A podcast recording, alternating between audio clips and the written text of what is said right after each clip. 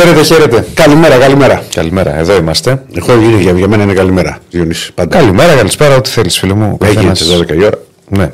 Λοιπόν, είμαστε εδώ και πάλι και σήμερα και έχουμε να πούμε πάρα πολλά mm-hmm. και μπασχετικά. Ναι, θα ξεκινήσουμε λίγο και ποδοσφαιρικά. Γιατί όπως είπαμε και χθες, η Δευτέρα και τι δεν είχε. Είχε πολύ πράγμα. Λοιπόν, με τη νίκη του Παναθηναϊκού επί του Ολυμπιακού στο ΣΕΦ θα ασχοληθούμε πάρα πολύ και σε επίπεδο ανάλυσης και σε επίπεδο σχολιασμού και σε επίπεδο ρεπορτάζ. Ναι. Και φυσικά θα μιλήσουμε και δηλώσεις έχουμε. Και δηλώσεις έχουμε, πολλά έχουμε. Θα μιλήσουμε για το ΑΕΚ ΠΑΟΚ, την νίκη της ΑΕΚ, για το Όφη Ολυμπιακό, την νίκη του Ολυμπιακού και ό,τι άλλο υπάρχει από το ρεπορτάζ όπως κάνουμε πάντα, κύριε Ρακλή μας. Ναι, Διονύση μου, ναι, Διονύση.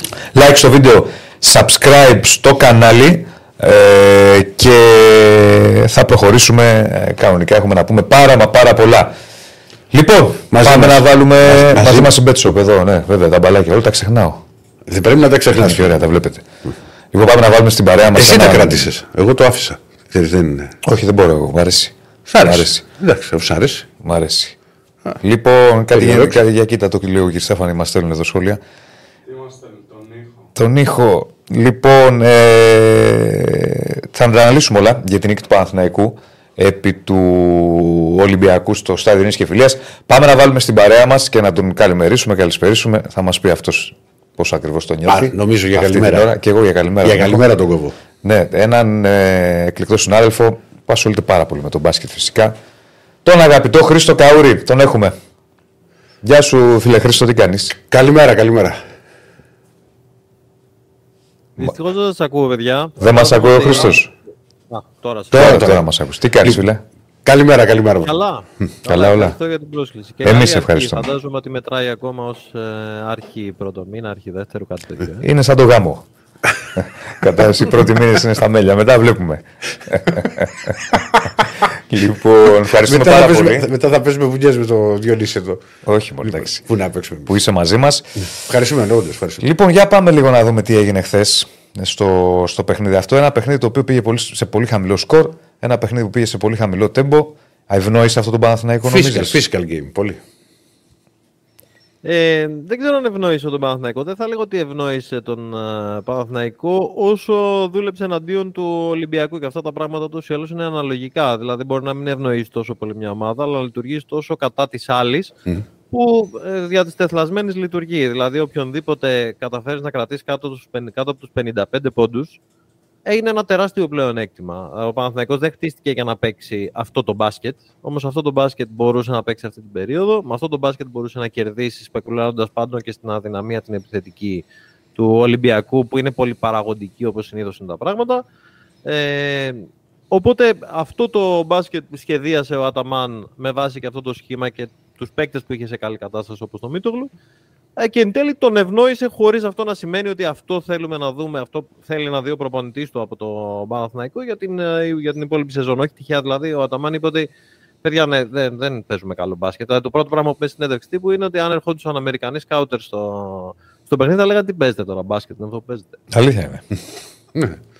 Αλήθεια είναι. Εντάξει, απλά τυχαίνει πολλές φορέ σε ντέρμπι Ολυμπιακού Παναθηνικού να έχουμε και στο παρελθόν χαμηλά σκορ.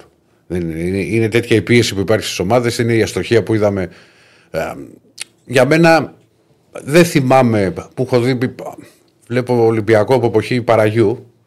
Λοιπόν, τέτοια αστοχία σε βολές. Δηλαδή, έχει 4 στις 16 και να πω ότι τις έχαναν οι ψηλοί, ο Φαλ, να πω, OK, okay, μπορεί να συμβεί.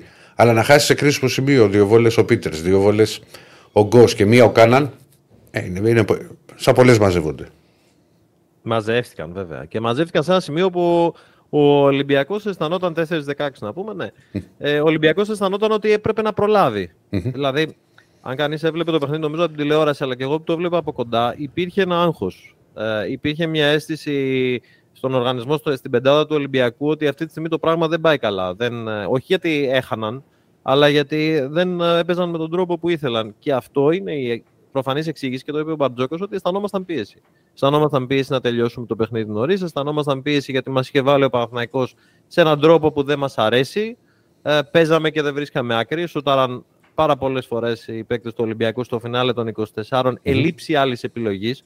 Και κάπως έτσι εξηγούνται πάρα πολύ εύκολα το 1 στα 8 του walk-up μαζί με τα πάρα πολλά λάθη. Γιατί καταλήγει σε κάτι το οποίο όταν ο αντίπαλος σου αρνείται την πρώτη, τη δεύτερη, την τρίτη επιλογή, μετά καταλήγεις σε ένα βεβαιασμένο πράγμα. Οπότε έτσι εξηγούνται οι βολές. Προφανώς είναι freak accident, δηλαδή δεν θα ξαναγινει το 4-16, αλλά αυτό δεν σημαίνει ότι δεν έχει και ε, κάποιο είδους εξήγηση. Στο πρώτο ημίχρονο της έχασε όντως ο Φάλ με τον Μιλουτίνοφ. Για το Φάλ που στάρει 50% από το δεύτερο μισό της περσινής σεζόν δεν είναι περίεργο. Ο Μιλουτίνοφ θα έπρεπε να βάλει τουλάχιστον με βάση στατιστικής ε, σε δύο ζευγάρια που πήγε δύο στις δύο τουλάχιστον μια φορά για να πιάσει τη στατιστική του. OK. Okay. Αλλά εξηγείται με την έννοια ότι ο Ολυμπιακός δεν αισθανόταν καλά ούτε στη μία ούτε στην άλλη πλευρά. Ε, ήταν για να γίνει όμως. Το, το 0 στις 5 από τους παίκτες που είπες, ναι, δεν, δεν βγάζει άκρη στατιστικά. Είναι στατιστικό σφάλμα. Ναι, και γενικά πάνω σε αυτό που λες, ο Ολυμπιακός είχε 22 στα 62 σουτ. Δίποτα και τρίποτα. Επίσης είναι τραγικό ποσοστό για εντός έδρας μάτς για να μπορέσει να, να διεκδικήσει κάτι, κάτι περισσότερο. Τον οδήγησε, συμφωνώ πολύ, ο Παναθρικό με τον τρόπο με τον οποίο έπαιξε. Και έκανε αυτά τα σούτσα που γενικά τον Ολυμπιακό του Μπαρτζόκα στα τελευταία χρόνια, όταν, όταν ε, θα χάσει παιχνίδια, όταν θα πάρει επιθέσεις μετά τα 20-21 δευτερόλεπτα τραβηγμένες. Που δεν έχουν τι άλλο να κάνουν την μπάλα. Συμφωνώ πάρα πολύ μαζί σου. Ναι, θα τις χάσει. Όπως και οι περισσότερες ομάδες θα τις χάσουν όταν ε, από τα 16 έως τα 24 δεν έχεις δημιουργήσει μέχρι εκείνο το σημείο να μετατοπίσεις την άμυνα, να δημιουργήσεις το πράγμα που θέλει ο Ολυμπιακός, έτσι ώστε να βάλεις τον αντίπαλο σε ένα γαϊτανάκι. Κυνήγα την μπάλα. Εγώ την πετάω πιο γρήγορα από, από ό,τι κινείσαι εσύ. Γιατί γνωστόν η μπάλα κινείται πιο γρήγορα. Αλλά δεν είναι η πρώτη φορά. Δηλαδή, ο Ολυμπιακός τον πρώτο μήνα ε, έχει μείνει τρεις φορές κάτω από τους 70 και δύο φορές κάτω από τους 55. Δηλαδή δεν ήταν ξαφνικά ένα ατύχημα που συνεβη Τα επιθετικά προβλήματα και η επιθετική δυστοκία του Ολυμπιακού έχει φανεί σε ένα επίπεδο. Και μπορώ να το παρομοιάσω πάρα πολύ με το παιχνίδι που έκανε στο Μιλάνο. Γιατί και ναι. εκεί χάθηκαν πάρα πολλά lay-up, αλλά και αυτό δεν το βρίσκω ένα περίεργο γεγονός. Δηλαδή, περίεργα γεγονότα που συμβαίνουν δύο φορές ένα μήνα δεν πολύ συμβαίνει. Είναι μια τέτοια πίεση στη front line όπως συνέβη και στο Μιλάνο. Θυμίζω Φόκτμαν, Μύρωτιτς, Πόηθρες. Και ο Παναθηναϊκός έβαλε κορμιά. Δηλαδή, ο Μίτογλου έπαιξε όλο το δεύτερο ημίχρονο, δεν τον είδα να κάθεται καθόλου. Ε, και έβαλε κορμιά έτσι ώστε να απαγορεύσει από τον Ολυμπιακό να έχει οποιοδήποτε πάτημα στο ζωγραφιστό. Και μετά χωρίς πλάγιους είναι δύσκολο. Δηλαδή, εξαρτάσαι μόνο από το 1 και το 5, όπως έγινε. Δηλαδή, ο Γκος ήταν ο μοναδικός ο οποίος είχε σταθερή επαφή με το καλάθι μέχρι να πέσει πάνω του Χουάντσο. Και αυτή τη στιγμή ο Ολυμπιακός εξαρτάται από δύο πλάγιους, δηλαδή τον Παπα-Νικολάου και τον ε, Λαρετζάκη και άλλος δεν υπάρχει γιατί ο Μπρασδέικης όσο κυρίως υπεύθυνος που δεν κράτησε τη διαφορά ο Ολυμπιακός στο πρώτο ημίχρονο, στο δεύτερο δεν πάτησε. Δηλαδή ο Λιθουανός αυτή τη στιγμή δεν έχει λεπτά συμμετοχής λόγω άμυνας. Χάνει τόσες πολλές μάχες στην άμυνα που δεν έχει εμπιστοσύνη ο προπονητής τους σε αυτόν. Πάνω σε αυτό που είπες για τον Χουάντσο, το, το συζητούσαμε και χθες το βράδυ στη, στην εκπομπή mm-hmm. στο ραδιόφωνο. Είναι ένα από τα κλειδιά ε, ένα διπλό τρικ ας πούμε, που έκανε ο, ο Αταμάν. Το ένα είναι στο πέντε ο Μίτογλου και ο Χουάντσο που πήγε πάνω στον Γκος. Ναι, είναι. είναι. Φανερά είναι. Ε, ο Μίτογλου ούτως ή άλλως το ξέρουμε τόσο καιρό. Απλά το θυμόμαστε ξανά για ένα παίκτη ο οποίος είχε να παίξει πάρα πολύ, πάρα πολύ καιρό. Μπορεί να είναι το ίδιο αποτελεσματικός και να δει σε εισαγωγικά ελαφριά τεσσάρια και να τραβήξει μακριά ε, βαριά πεντάρια. Ούτως ή άλλως αυτό που λέμε shooting big, shooting πεντάρι, ας πούμε, που ξεκίνησε από το NBA και φυσικά έρχεται προς τα δω, σιγά σιγά υπάρχει. Ο Ολυμπιακός το ξανααντιμετώπισε. Ε, ο Φόκτμαν είναι ένας τέτοιος παίκτης. Ο Σμάιλαγκιτς που του δημιούργησε σχεδόν τα προβλήματα στο Ολυμπιακό Σπαρτίζαν, με αυτόν τον τρόπο το έκανε. Mm. Ένα πεντάρι το οποίο βγαίνει έξω, μπορεί να σουτάρει τρία τρίποντα. Δεν τα δέχτηκε πρώτη φορά ο Ολυμπιακός αυτά τα τρίποντα. Ούτε στη σεζόν θα τα δεχτεί. Απλά το δομικό θέμα εδώ είναι ότι είναι φανταστικό να έχεις δύο τόσο κυριαρχικούς σέντερ όπως ο Φαλ και ο Μιλουτίνοφ και να συνεχίσεις να δημιουργείς όποιος και να παίζει το ίδιο πρόβλημα στον αντίπαλο. Αλλά αυτό δεν σημαίνει ότι η απουσία ενός παίκτη που είναι ταχυδυναμικός δεν θα σου δημιουργήσει πρόβλημα απέναντι σε ομάδες που μπορούν να σουτάρουν από το 5. Ακριβώς γιατί ο Φαλ και ο Μιλουτίνοφ είναι οι ίδιοι παίκτες και οι δύο θα δυσκολευτούν να μαρκάρουν μακριά. Ναι, ήταν ένα καλό τρικ από τον ε, Αταμάν. Όχι κάτι έπω ε, που όποτε σκέφτηκε και δεν συμμαζεύεται. Αλλά ήταν ένα καλό τρικ γιατί είδε ότι ο Ολυμπιακός πια δεν απειλούσε με κανέναν άλλο παίκτη πέρα από μικροξεσπάσματα από τον Γκος στο 5 εναντίον 5. Τώρα σε transition πράγματα να βάλει ένα τρίποντο ο Κάναν ή να βρει ένα σουτ ο Λαρεντζάκης. Αυτά είναι πράγματα που δεν μπορείς να ελέγξεις πάρα πολύ. Εξαρτάται από το αν θα κάνεις λάθος στην επίθεση, αν είναι μια κακή επιλογή, καλώς τρέξει. Αλλά στο βασικό 5 εναντίον 5, ένα πρόβλημα έχει να λύσει. Δηλαδή, ο Μίτογλου με τον Λεσόρ τα καταφέραν μια χαρά με τους με τους τύπους χαμηλά, με τον Μιλουτίνοφ και τον Φαλ. Ο Πίτερς σε σκληρά μάτς δεν είναι ο ίδιος παίκτης. Δηλαδή, στο Μιλάνο δεν τυχαίο ότι χάθηκε. Σε... Ναι. Ναι. Πες μας λίγο και για το Σλούκα, γιατί εντάξει, κακά τα ψέματα ήταν το πρόσωπο της αναμέτρησης. Δηλαδή, για πρώτη φορά ως παίκτης του Παναθηναϊκού στο ΣΕΦ, γιατί είχε επιστρέψει, αλλά με τη Φενέρο όταν έπαιζε. Ε, από τη μία αγχωμένος, τουλάχιστον έτσι μου φάνηκε εμένα, δεν μπορεί να είμαστε στο μυαλό του, στο, στην εκτέλεση, άντε να βάλω ένα μεγάλο σουτ, άντε να, να βάλω ένα τρίποντο, ας πούμε. Αλλά γενικώς στα υπόλοιπα κομμάτια, 5 ε, assist, 5 rebound, δηλαδή και, και στο κομμάτι της οργάνωσης έκανε πράγματα, όχι εντυπωσιακά, και ένα πάθος έβγαλε. Δηλαδή τα 5 rebound νομίζω το δείχνουν αυτό. Ναι, ε, χωρίζονται σε δύο, τα, σε δύο κομμάτια τη, την εμφάνιση του Λουκά. Χθες το πρώτο ημίχρονο ο Παναθυναϊκό είναι άθλιος επιθετικά, όπως άθλιο είναι όλο το παιχνίδι. Αλλά δεν μπορεί να εκμεταλλευτεί τα επιθετικά του rebound. Είναι ε, κάτω από 33%, κάτω από ένα στα 3 η ευστοχία του. Οπότε ο Σλούκας έχει αυτό το πράγμα που έχει από την αρχή της σεζόν, ότι όταν τα πράγματα δεν πάνε καλά, εγώ πρέπει να βγάλω άκρη. Δεν πρέπει να βγάλουμε μοναδικά άκρη. Αν κάποιος τώρα πρέπει να δώσει μια λύση, πρέπει να τη δώσω εγώ. Οπότε ο Σλούκα παίρνει 3-4 τέτοια σουτ. Ε, που είναι λίγο εντός ρεπερτορίου, αλλά δύσκολα σουτ δεν τα βάζει και φυσικά έχει την έξτρα πίεση. Και όποιος μου πει ότι ο Σλούκας δεν θέλει να αποδείξει πράγματα ε, απέναντι στην παλιά του ομάδα δεν έχει ιδέα από αθλητισμό. Δηλαδή, ακόμα και αν μην ήταν ο Σλούκας, οποιοδήποτε να ήταν και να γυρίσει απέναντι στην παλιά του ομάδα, έχουν όλοι κίνητο. Όταν στο δεύτερο ημίχρονο ο Λούκα αντιλαμβάνεται ότι και δεν είναι σε τόσο καλή κατάσταση και είναι αντιπαραγωγικό να πάει να κερδίσει το μάτς, αλλά κυριότερο είναι ότι μπορεί ο Παναθηναϊκός να κερδίσει χωρίς ο ίδιος να κάνει φοβερά πράγματα. Δηλαδή, ωραία παιδιά, ε, θα κερδίσουμε σκέφτεται ο Σλούκα σήμερα με τον ε, Μίτογλου, τον Χουάντσο και τον Λεσόρ. Εγώ απλά πρέπει να το διευκολύνω αυτό. Όταν βγαίνει από πάνω του όλο αυτό το πράγμα, όντως το διευκολύνει και ξαφνικά λες: Παίζει ο Σλούκα στο τελευταίο δεκάλεπτο δεν σου χτυπάει στο μάτι, ρε παιδί μου. Δεν λες, κοίτα, κοίτα ο Λουκά. Ναι. Αυτό γίνεται πια για τον uh, Παναθηναϊκό λύση. Γιατί ωραία, από πάω του Μίτογλου μισό λεπτό να δώσω την μπάλα εκεί πρέπει να τη δώσω. Και έτσι έρχονται και assist. Έτσι είναι. Όπως το λες. Όπως επίσης για μένα στο Παναθηναϊκό, γιατί έπαιξε και πολύ 31 λεπτά και δεν ήταν τυχαίο, κράτησε τον Γκραντ μέσα. Για να πιέζει πολύ πάνω στην μπάλα και να δυσκολέψει τον Walkup. Νομίζω ότι, όπως το είδα εγώ, ότι ο Αταμάρ ήταν ένας από τους προπονητές που φοβήθηκαν, θες να πεις από το παιχνίδι στην Ευρωλίγκα που είχε βάλει πέντε τρίποντα, δεν άφηνε ελεύθερο περισσότερο το walk-up. Σε άλλους δίνουν. Άλλοι προπονητές τον αφήνουν. Τους δίνουν χώρους στη, στην επίθεση.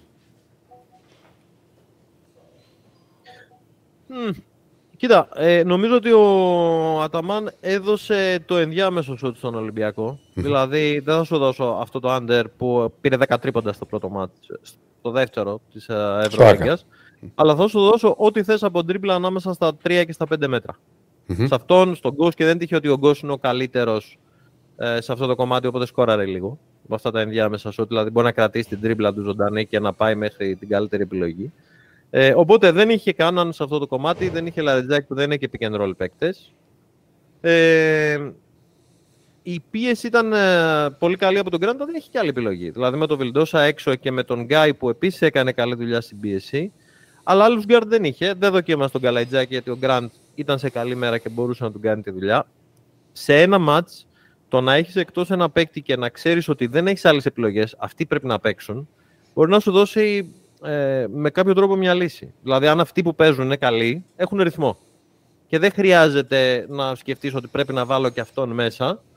Ε, Απλώς το δεν τον έχεις. Οπότε παίζει 32 λεπτά ο Αμερικανός, βρίσκει έναν τρόπο ο Παναθηναϊκός, τον υπηρετεί και όσο περνάει ο χρόνος, αγχώνει πάρα πολύ τον Ολυμπιακό. Έβγαζε φοβερό άγχος ο Ολυμπιακός ότι δεν βγάζω άκρη, παιδί μου. Δεν, δεν μπορώ να φταράρω. Και νομίζω δεν υπήρχε και λόγος να βγάλει τόσο άγχος ο Ολυμπιακός. Δηλαδή, εκεί που.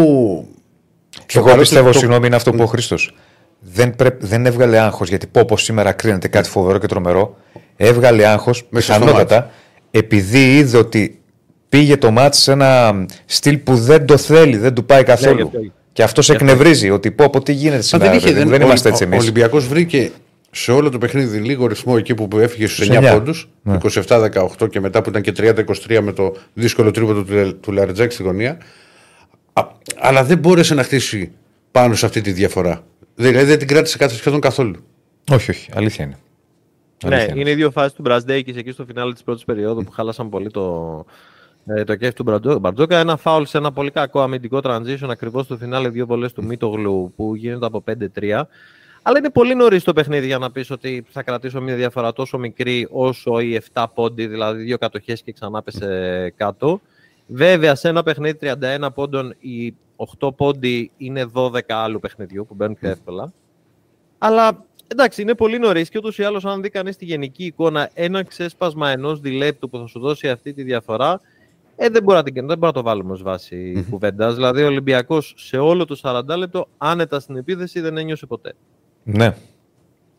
Όχι, και έμεινε και ζωντανός από επιθετικά rebound, ειδικά και στο τέλος που βάλε και ένα τρίποντο κάναν και άλλο ένα καλά, νομίζω ο Γκος μέχρι να φτάσει και στο 50-52 ήταν όλα πολύ δύσκολα. Δηλαδή με αίμα σκόραρε ο Ολυμπιακός αυτό το μάτι.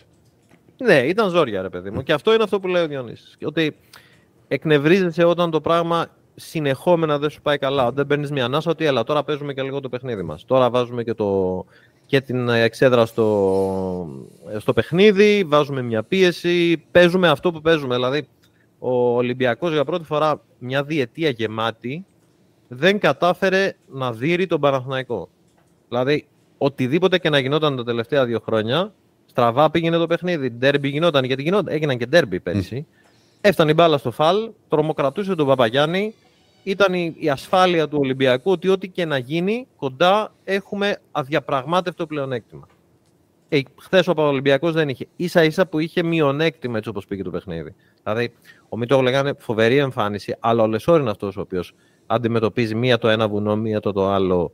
Και όχι δεν εκτίθεται, αλλά είναι καλός. Τους βγάζει ναι. κλεψίματα. Δεν, δεν τους επιτρέπει ούτε να δημιουργήσουν. Δηλαδή η άμυνα του Παναθηναϊκού, όταν παίρνει την μπάλα ο Μιλουτίνο Φοφάλ, δεν κλείνει προς τα μέσα. Ο καθένας μένει στη θέση του, στον παίκτη του.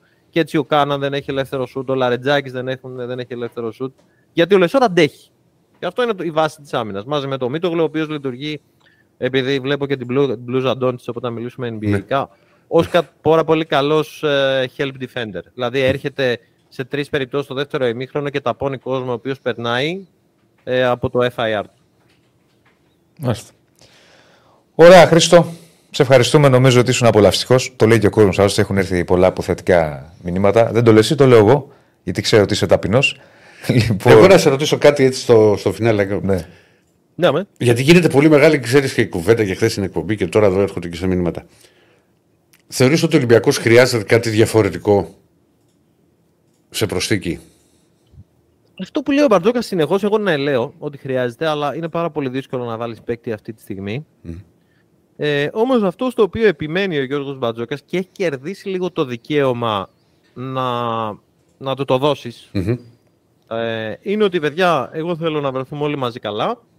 Να είμαστε στο ίδιο επίπεδο φυσικής κατάστασης αγωνιστικής ετοιμότητας όλοι μαζί.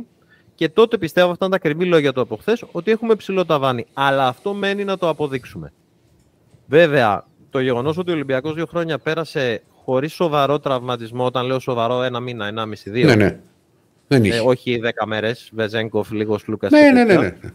Ε, ήταν ένα θέμα. Τώρα, μετά από δύο σερή χρονιά Ευρωμπάσκετ και παγκόσμιο, που η, η κούραση ως γνωστόν λειτουργεί συσσωρευτικά και με δεδομένο ότι ο Μιλουτίνοφ και ο Γκος είναι δύο παιδιά τα οποία στην καριέρα τους βγάζουν μικρό ή μεγάλο τραυματισμούς. Αυτό δεν ξέρω αν μπορεί να γίνει. Δηλαδή η, επιστημονική επάρκεια του, του team του Ολυμπιακού δεν αμφισβητείται. Στο ότι έχει φέρει την ομάδα δεν γίνονται τυχαία αυτά τα πράγματα, δεν μου χτύπησε κανείς. γίνονται βάσει ενός αγωνιστικού σχεδίου. Αλλά ο Ολυμπιακός μοιάζει πολύ ευάλωτος ότι στο ένα ή στο δεύτερο προβληματάκι που θα συμβεί δεν έχει αρκετή συνολική ποιότητα για να τα αντέξει. Πέρσι την είχε. Δηλαδή, πέρσι χτύπησε ο Σλούκας, το άντεξε. Χτύπησε σε ένα μάτσο Βεζέγκοφ, δεν έπαιζε, το άντεξε. Τώρα δεν το πολύ βλέπω αυτό. Αλλά μένει να το δούμε. Μάλιστα. Χρήστο, ευχαριστούμε πολύ. Σε ευχαριστούμε πολύ. Να σε καλά. Καλή συνέχεια, παιδιά. Εγώ ευχαριστώ. Και εσύ, και εσύ. Ήταν ο Χρήστος Καούρη μαζί μας, συνάδελφος από την Νόβα. Ασχολείται πάρα πολύ φυσικά με τον μπάσκετ, τον ακούτε και στις μεταδόσεις. Ε, να πούμε, θα συνεχίσουμε μπασκετικά φυσικά, να πούμε ότι γιατί έχουμε πολλά πράγματα ακόμα. Τρέχει Πολ. Αν είναι νωρίς ακόμα, αλλά το έχουμε βάλει, να δούμε τι πιστεύει ο κόσμος περισσότερο, δηλαδή πώς το, το αντιλαμβάνεται. Αν η νίκη του Παναθηναϊκού στο ΣΕΦ θεωρείται ότι θα κρίνει το πλεονέκτημα εκτός έδρας στα πλέ... το πλεονέκτημα έδρας στα πλοία του πρωταθλήματος, ναι ή όχι είναι απάντηση. Εμείς συνεχίζουμε μπασχετικά. Από συνάδελφο πάμε σε πρωταγωνιστή, πάμε σε αθλητή. Έχουμε τηλεφωνικά μαζί μας και τον ευχαριστούμε πάρα πολύ τον Βλάντο Γιάνκοβιτς για να μιλήσουμε για τον τέρμπι και όχι μόνο. Γεια σου, Βλάντο. Καλημέρα, καλημέρα. Γεια σου, παιδιά, τι κάνετε, καλά είστε; Καλά, καλά. Εσύ πώς είσαι; Εδώ σας, σας βλέπα λίγο τώρα με το που τελείωσα προπόνηση. Λέω κάτσε να δω τι λένε, μήπως ε, στο κλίμα. Πώς το είδες καταρχάς στον τέρμι χθες; Ωραίο, ωραίο. Αντιπασχετικό, ωραίο. Αντιπασχετικό, ωραίο. Αυτό εξήγησέ το μας, γιατί είναι ωραία τάκα. Ναι. Ε, κοίτα να δεις. Ε, πάντα σε αυτά τα μάτς ε, δεν σε νοιάζει αν θα λέξει 3-2 το σκορ ή 13-2 ή σε ενδιαφέρει, σε ενδιαφέρει το ρωσφύλλο αγώνα. Ναι. Πολύ απλά. Με, με κλωτσιές, μπουνιές, ε, τρίποντα, δίποντα, βολές, ε, αντιαθλητικά, οτιδήποτε σε ενδιαφέρει να κερδίσει τον αγώνα. Τίποτα παραπάνω, τίποτα λιγότερα. Το αν είναι ωραίο το θέαμα ή όχι, ε, δεν σε νοιάζει. Ναι. Είναι... Υπάρχει μια, ένα ερώτημα από χθες που μπορεί να είναι και χαζό ερώτημα, δεν ξέρω, θα μας το πεις εσύ. Το, το, το αναφέρει, ας πούμε, πολύ, το θέτει πολλοί κόσμο. Αν νίκησε ναι. ο Παναθναϊκό ή έχασε ο Ολυμπιακός, δηλαδή αν νίκησε ο Παναθναϊκό γιατί του βγήκαν αρκετές, αρκετά τρίξ στην άμυνα κτλ. Παίζοντα διαφορετικά από ό,τι πιθανότατα περιμέναμε, ή έχασε ο Ολυμπιακός, ναι. ήταν τρομερά άστοχος και νευρικός. Μπορεί να είναι και συνδυασμός λόγω, δεν ξέρω τι να σας πω ρε παιδιά, νομίζω ότι και έχασε ο Ολυμπιακός και κέρδισε ο Παναθηναϊκός. Το, φαίνεται ότι εγώ που το βλέπα απ' έξω και έχω ζήσει ντέρμπι αρκετά ε, και σαν παίχτης και θεατής, ε, κρίνω ότι ε, είχε βάρος ο Ολυμπιακός. Ένιωθαν πολύ, πολύ μεγάλο βάρος για κάποιο λόγο. Δεν, ε, είναι λίγο, δεν, δεν μπορώ να το καταλάβω, γιατί ουσιαστικά προέρχεσαι από ένα τεράστιο σερί. Ε, παίζεις εντός έδρας, έχεις κερδίσει το Super Cup εύκολα. Ε, έχεις κερδίσει με ανατροπή ένα μάτς που δεν έπρεπε να κερδίσεις στο ΆΚΑ και παίζεις τώρα στο ΣΕΦ. Μπορώ να καταλάβω πάρα πολύ βάρος. Ε, ένιωσα, από το πρώτο λεπτό ένιωσα κάτι τέτοιο εγώ να ξέρεις. Και νομίζω ότι αυτό φαίνεται και, στις, και στην αστοχία στις βολές, στην ευρικότητα πολύ. Ναι, και είχε, είναι έχω σαν ήθελε να ξεφύγεις στο σκορ από, από νωρίς και ότι όσο αυτό δεν συνέβαινε, να ξέφυγε δυσκόλευε τη ζωή του. Ε, Μα ξέφυγε στο σκορ. Σε ένα χαμηλό τέμπο παιχνίδι το οποίο δεν έχουν βγει πολλά γαλάζια. Οι 9 πόντις είναι σαν, ε, είναι σαν να έχεις φύγει σε ένα κανονικό μας 15-16. Δηλαδή σε ένα τόσο κλειστό μας να φύγεις σε 9 πόντους είναι μεγάλο πλεονέκτημα εντός έδρας. Mm-hmm. Ναι. Δηλαδή εκεί, εκεί ε, άμα ήθελε να σπάσει το παιχνίδι και να τελειώσει, ένα, ένα τρίποντο μακριά ήταν. Ναι, σωστό.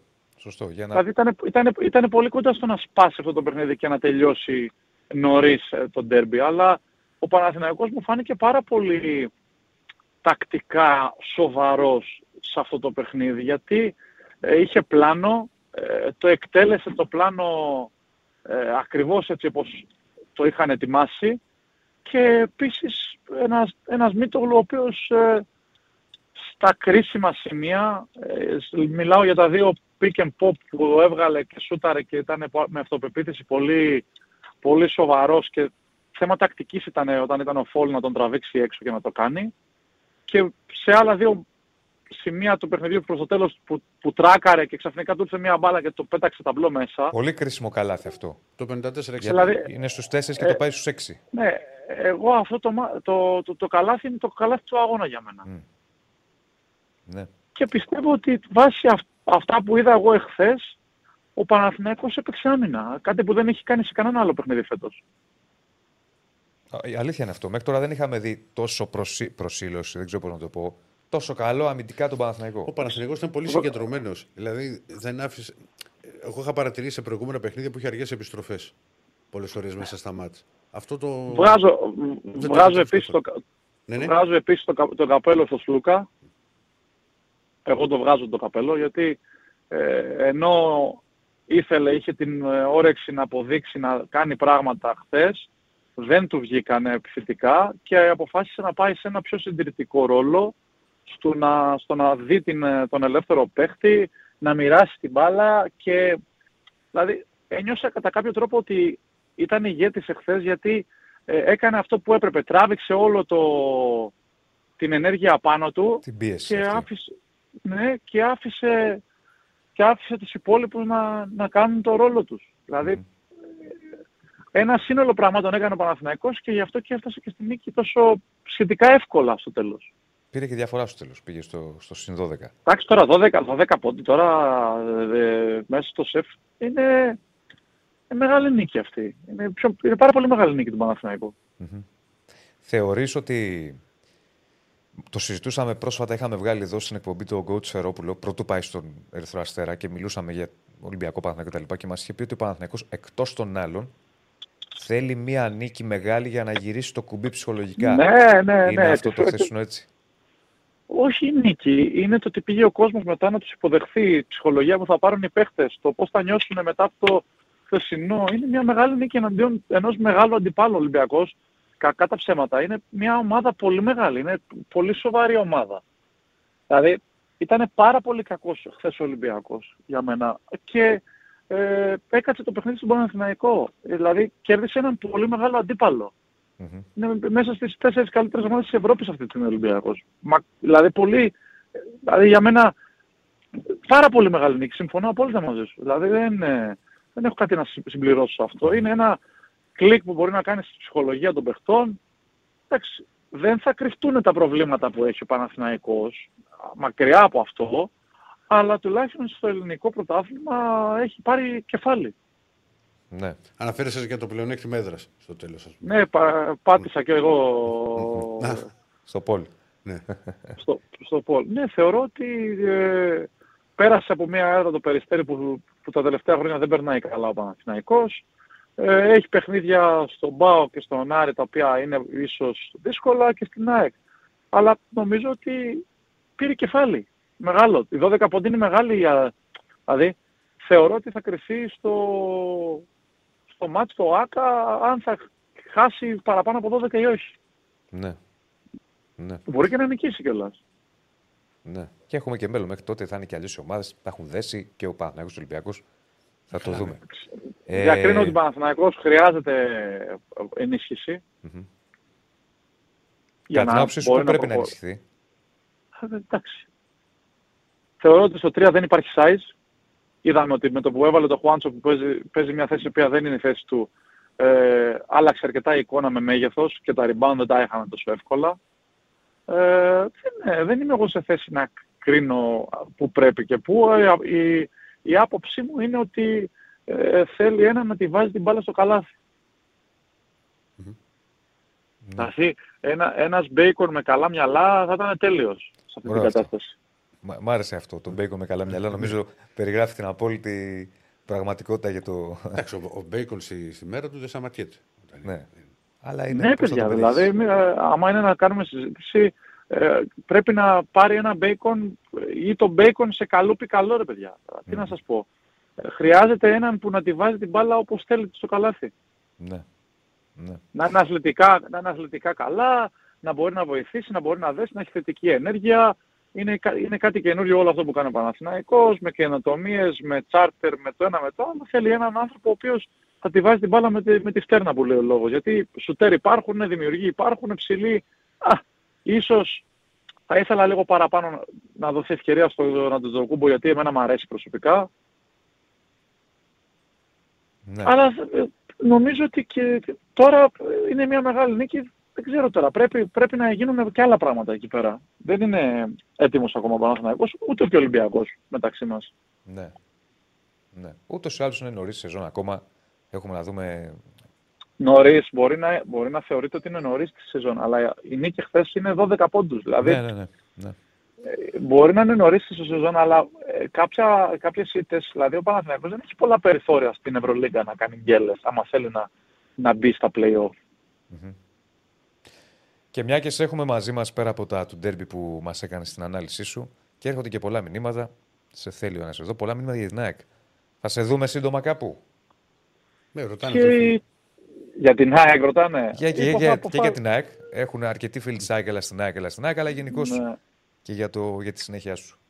Εντάξει, κοίτα να δεις, ε, αποφασίστηκε από την διοίκηση και τον προπονητή της ΑΕΚ ότι δεν, ε, δεν, δεν μπορούμε να συνεργαστούμε, δεν υπάρχουν τα, η χημεία τέλος πάντων και δεν τα βρήκαμε με λίγα λόγια. Αυτό είναι δικιά τους απόφαση.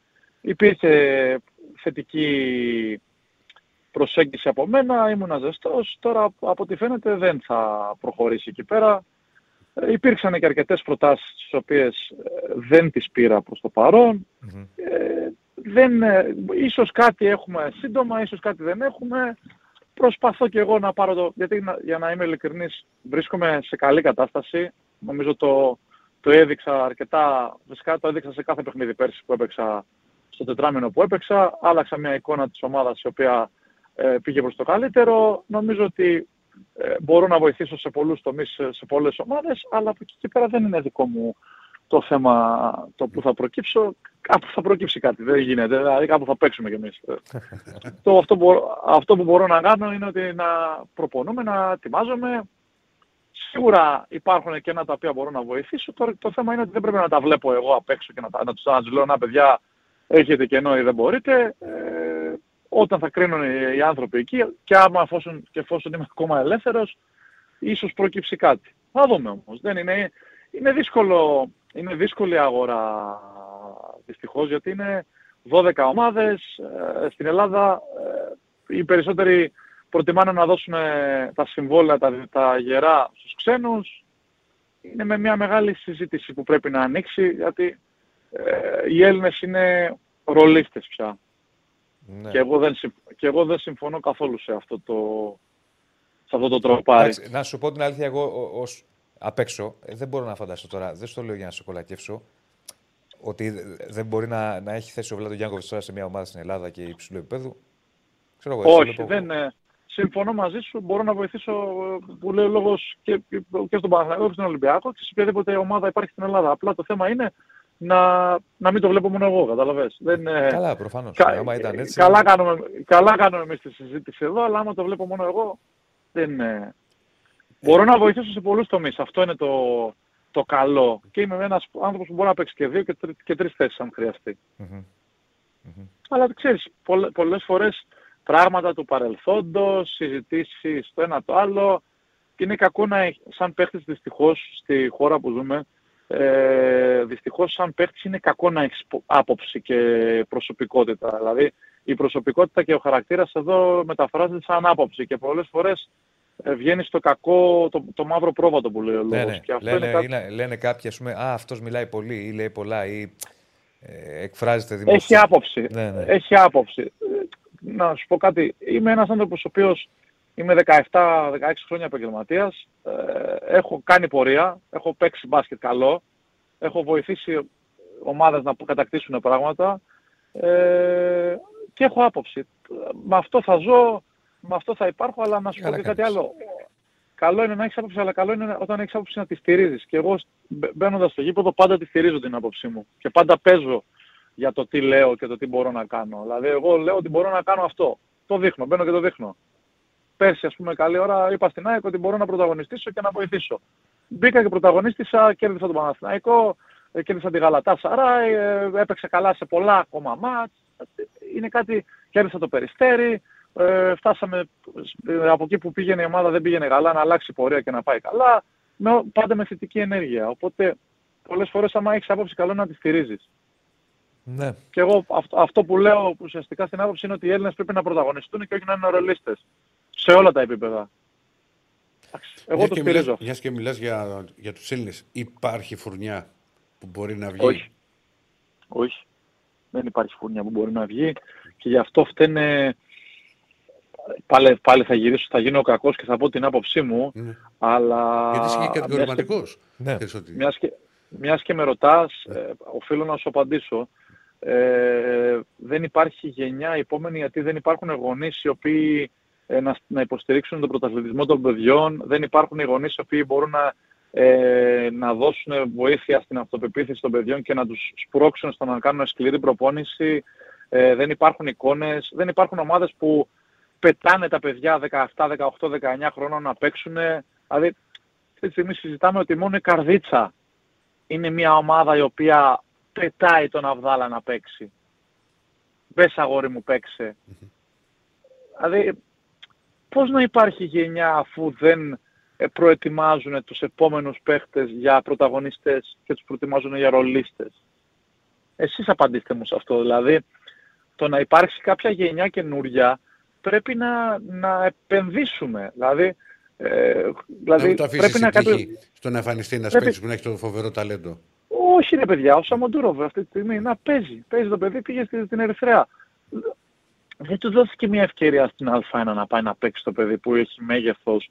Και δηλαδή προτιμάνε ομάδες να πάνε να δώσουν ε, λεφτά σε ξένους οι οποίοι έρχονται από πρωταθλήματα ε, Τσεχία, Σλοβακία και πάει λέγοντας και δεν πάνε να πάρουν το ρίσκο να πάρουν το Σαμοντούρο Και να το δηλαδή, ή ζυμώσουν, να κάποιο, το φτιάξουν. ή κάποιο άλλο παιδί, δηλαδή ή το Ζούγρι, ή το, το Αλεξάκι του Περιστερίου, ή, ε, δηλαδή υπάρχουν πάρα πολλά παιδιά εκεί έξω οι οποία αξίζουν ε, την προσοχή. Βέβαια, για να μην, ε, για να μην λέμε τώρα ε, αυτά που θέλουμε να λέμε κιόλας, πρέπει να δουλέψουν και οι Έλληνες παίχτες, παιδιά.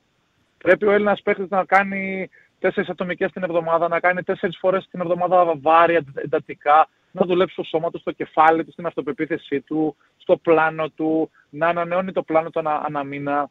Δηλαδή όλα αυτά για να βγει φουρνιά ε, καινούρια, πρέπει κάποιος να επενδύσει σε αυτά. Και εδώ άμα δεν επενδύουν οι ίδιοι οι γονείς στα παιδιά τους, ποιος θα επενδύσει, η συλλογή; Ναι. Ποιοι είναι, ποιοι είναι αυτοί που θα επενδύσουν στο να βγει καινούρια φουρνιά; Δηλαδή εμείς λέμε, α- δηλαδή α- αυτό που με τρελαίνει είναι ότι ακούω συνέχεια ε, και δημοσιογράφους και πολλούς άλλους ότι δεν υπάρχουν Έλληνες παίχτες, δεν υπάρχουν Έλληνες παίχτες.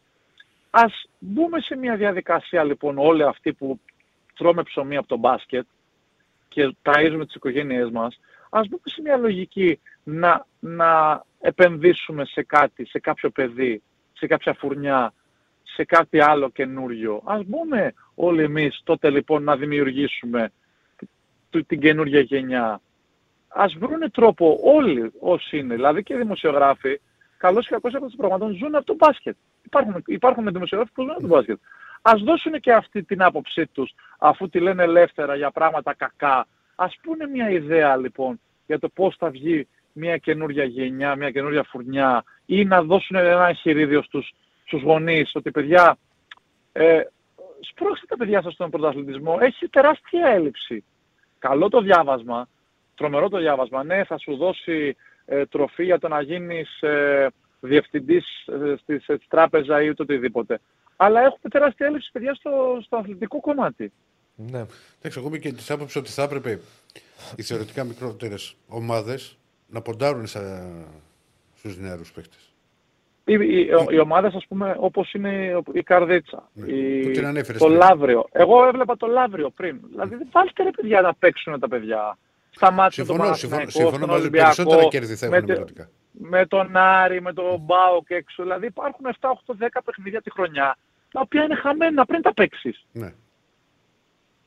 Θα σε πείραζε να βάλεις, δηλαδή, τα, παι- να βάλεις παιδιά να παίξουν και ας χάσεις 30 με 40 με τον Ολυμπιακό. Πιο πολλοί θα γράψουν μετά ότι να έβαλε τον Πιτσιρικά και ας έχασε με 40. Το κέρδος του είναι ότι έπαιξε ο Πιτσιρικάς, ο Τάδε, του Συμφωνώ, έδωσε την εγώ συμφωνώ ευκαιρία. μαζί σου σε αυτό.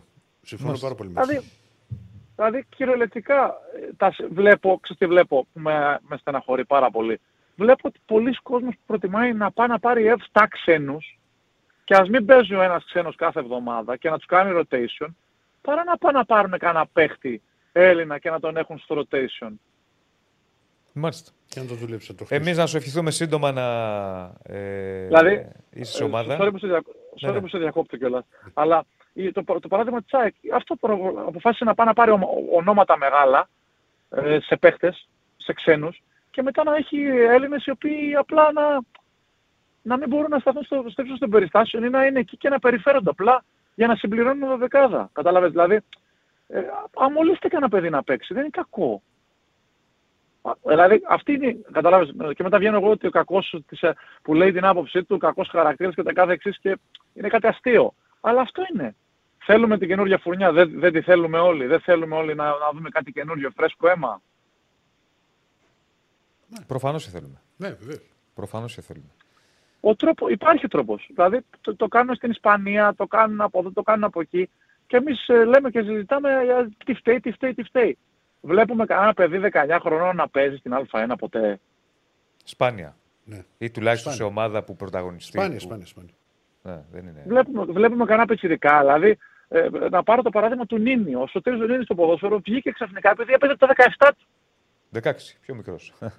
Ακόμη πιο μικρός. Δηλαδή, και βγήκε. Το παιδί έβγαλε λεφτά, έπαιξε σε ομάδες μεγάλες, έπαιξε ποδόσφαιρο ωραίο. Πού είναι τα άλλα τα, τα, τα, τα παιδιά, ρε παιδί; Δηλαδή, αλήθεια, πολλές φορές αναρωτιέμαι πού, πού βρισκόμαστε. Δηλαδή, δεν ξέρουμε τον τρόπο. Μεγάλη κουβέντα. Να την κάνουμε και από κοντά. Κάποια στιγμή να σε Κάποια καλέσουμε στιγμή, και στο κάποια- στούντιο, να είσαι όταν, εδώ. Όταν θα αλλάξουμε γιατί είναι στούντιο που ωραία θα είναι και συζήτηση. μεγαλύτερο. Εμείς να σας ευχαριστήσουμε, Είναι Βλάντο, και να, ε, να σου ευχηθούμε σύντομα να σε δούμε πάλι σε παρκέ να, να σε απολαμβάνουμε. Πίστε- να σε- Πίστεψέ με, θέλω κι εγώ πολύ, έχω πολύ όρεξη να, να γυρίσω στο παρκέ και να παίξω και να, να μην μιλάω και να παίζω. να, με- να, κάνω, να, Ναι, να κάνω τον παίχτη με λίγα λόγια. ναι. Ε, αλλά ε, πρέπει να είναι και κάτι το οποίο να έχει νόημα, να μου δώσει κίνητρο ε, και να είναι κάτι καλό ας πούμε. Ε, Γι' αυτό και βρίσκομαι Νοέμβρη μήνα και κάνω προπονήσεις ατομικές, ε, γιατί και είμαι και εγώ επιλεκτικός σε αυτό που θέλω να κάνω και στην- στην απόφαση που θέλω να πάρω. Να είσαι καλά, Ευχαριστώ, Βλάντο. καλά, γιατί- να είσαι καλά. ευχαρι- ευχαριστώ, ευχαριστώ που με προσκαλέσατε έστω και τηλεφωνικά Εμείς, για να κάνουμε εμείς. μια, μια συζήτηση. Ελπίζω να τα πούμε και από κοντά. Θα τα πούμε Βεβαίως, σύντομα. θα Θα το τα πούμε κανονίσουμε, σύντομα. θα το κανονίσουμε. Να είσαι καλά. Σε Σε ευχαριστώ ευχαριστούμε πολύ. πάρα Γεια σας, πολύ. παιδιά. Να σε Καλή καλά. συνέχεια. Ακούσαμε λοιπόν και τον ε, Βλαδίμηρο Γιάνκοβιτς για τον τέρμπι, όχι μόνο. Κάναμε και μια συζήτηση έτσι πιο. Και για τους Έλληνες παίχτες και το ότι αν έρχεται. Λοιπόν, Πάντως θα μου έκανε συνεχίσουμε. εντύπωση αυτό το, το όχι.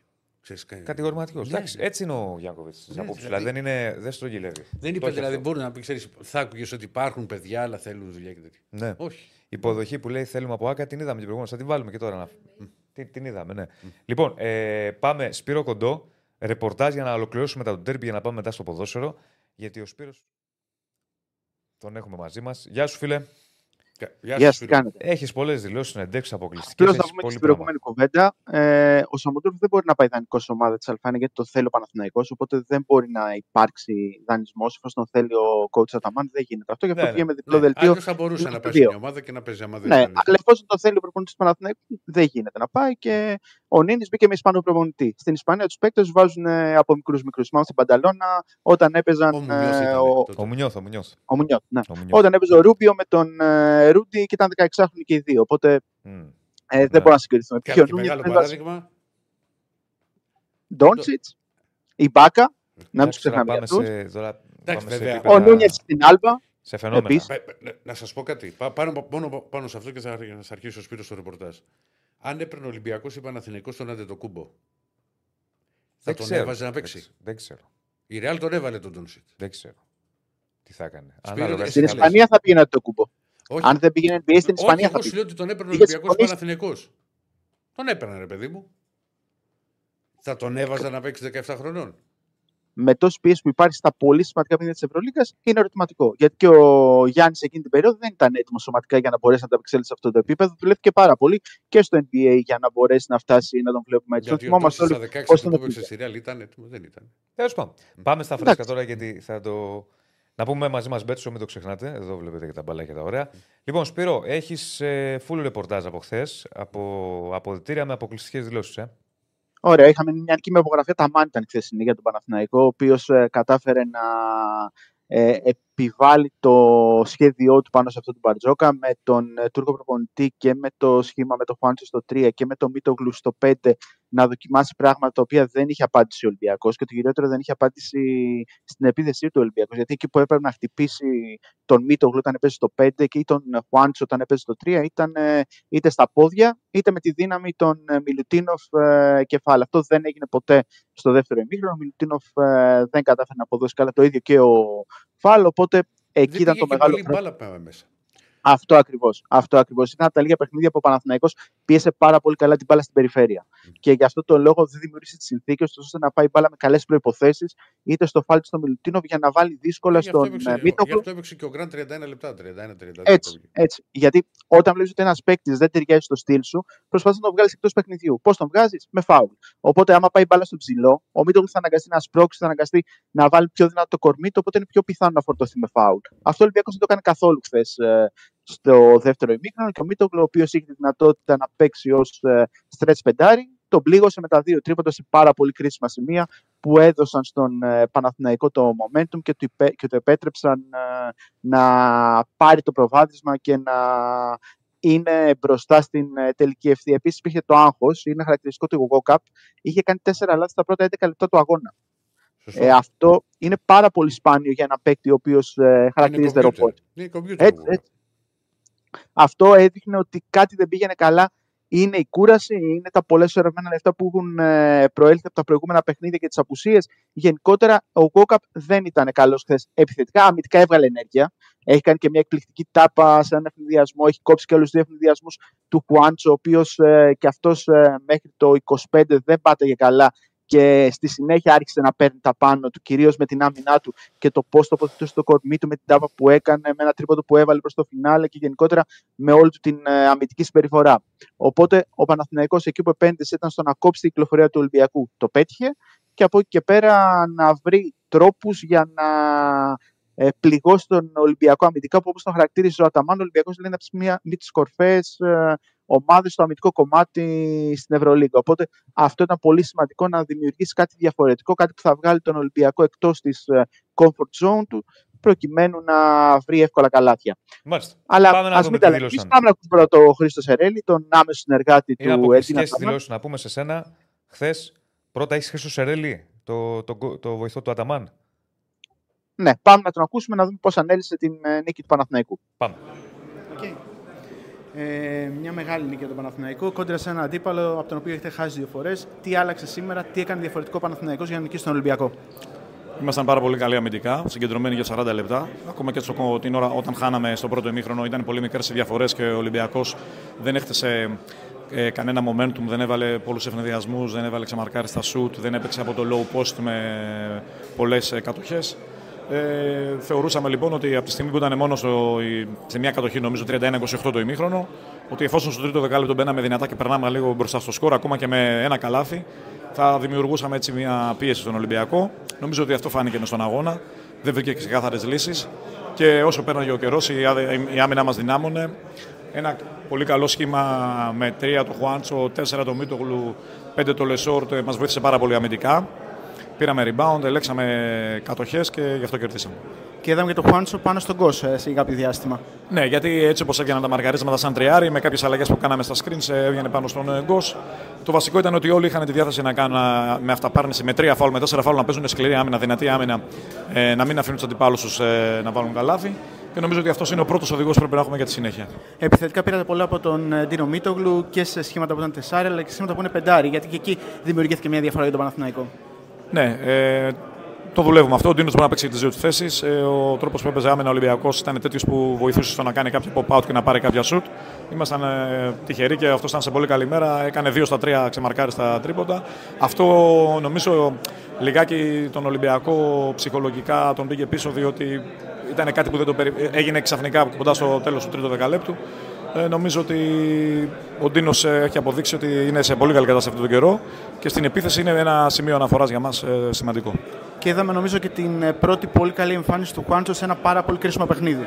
Έδωσε αυτά που έπρεπε να δώσει ψυχολογικά. Το παιδί θέλει να βοηθήσει την ομάδα. Ήταν σημαντικό ότι ήταν μέσα στο πνεύμα του αγώνα. Στην άμυνα έδωσε τεράστιες βοήθειες. Έκανε ένα πολύ σημαντικό κόψιμο ερχόμενος από την Quick Side και έκανε ένα πολύ σημαντικό κόψιμο. Αλλά πήρε rebound, έτρεξε τον εμφανισμό, έβαλε και shoot. Νομίζω ότι δεν μπορούμε να πούμε ότι το παιδί δεν θέλει να βοηθήσει ή ξέχασε τον μπάσκετ. Και η ομάδα πρέπει να τον βοηθήσει. Το είπα και την προηγούμενη εβδομάδα. Το λέω και τώρα. Επιθετικά έχουμε πάρα πολλά πράγματα να λύσουμε και να διορθώσουμε. Το θέμα είναι να έχουμε αυτή την οτροπία που είχαμε σήμερα. Το 15-8 σας λάθη είναι κάτι που σας αρέσει νομίζω. Ε, Προφανώς όταν έχουμε συνήθως 15-13 ή 13-15, το 15-8 είναι κάτι το οποίο. και εκτός έδρας μέσα στο σεφ είναι κάτι ακόμα καλύτερο. Και μια τελευταία ερώτηση για το Βιλντόσα. Πόσο δύσκολο να προσαρμοστεί σε αυτή την ομάδα; Κανένα δεν, είναι, κανένας δεν είναι δύσκολο να προσαρμοστεί. Η ομάδα από μόνη της να δείξει την οτροπία της και όλοι βοηθάνε την ομάδα. Ε, πριν από λίγο μιλάγαμε για τον Χουάντσο το ίδιο. Σήμερα έπαιξε καλά και ο Βιλντός όταν, θα όταν θα επανέλθει θα μπορεί πιστεύω να μας βοηθήσει εφόσον η ομάδα ε, έχει την οτροπία που έχει σε κάθε παιχνίδι. Καλή συνέχεια, συγχαρητήρια. Καλά, ευχαριστώ. Λοιπόν, αυτός είναι ο coach Σερέλη για την νίκη του Παναθηναϊκού, Σπύρο. Ναι, και το πιο σημαντικό αυτό που είπε ήταν ότι ο Χουάντσο ήταν μέσα στο πνεύμα του αγώνα και βοήθησε και επιθετικά αλλά κυρίως αμυντικά έτσι όπως ήταν ε, στο δεύτερο ημίχρονο. Και από εκεί και πέρα και για τον ε, Βιλντόσα τόνισε ότι για το αν μπορεί να προσαρμοστεί στον Παναθηναϊκό αυτό που είπε είναι ότι ε, ο Βιλντόσα όταν επανέλθει γιατί ήταν τραυματίας χθες ο Αργεντινός κάτι και δεν μπόρεσε να δώσει το παρόν θα, εφόσον η ομάδα έχει τη σωστή νοοτροπία και αυτός είναι μέσα στην ομάδα, θα μπορέσει να δώσει, δηλαδή μέσα στην νοοτροπία ναι. ομάδας, θα μπορέσει να δώσει ό,τι μπορεί σε κάθε παιχνίδι. Μίλησε φυσικά και για τον ε, Μίτογλου και τον Λεσόρ που είχαν διάθεση στην άμυνα και τους έδωσε τη δυνατότητα αυτό να ματσάρουν τους ψηλούς του Ολυμπιακού, ώστε να μην φανεί το πλεονέκτημα. Και φυσικά τα σουτ ε, του Μίτογλου και ότι ο Ολυμπιακός ποτέ δεν έκτισε momentum ε, προκειμένου να ανοίξει κάποια μεγάλη διαφορά. Είναι χαρακτηριστικό ότι μετά το 27-18 ο Ολυμπιακός προηγήθηκε ξανά 39-37, 4 και 56 πριν από την ε, λήξη του τρίτου δεκαλέπτου. Μετά με επιμέρους σκορ ε, ήταν 29-15, αν δεν ε, έχω χάσει κάτι. Και σκόραν μόνο τρεις παίκτες. Ο Γκος, ο Κάναν και ο Παπα-Νικολάου. Κανείς άλλος για τον Ναι. Ολυμπιακό. Μόνο αυτοί οι τρεις παίκτες. Πάμε να δούμε και από πλευρά στημένων. Έχεις και άλλες δηλώσεις. Ε, Thomas και Walkup. να πάμε μετά σε ποδόσφαιρο. Έχουμε Thomas Walkup για να τον δούμε και να τον ακούσουμε.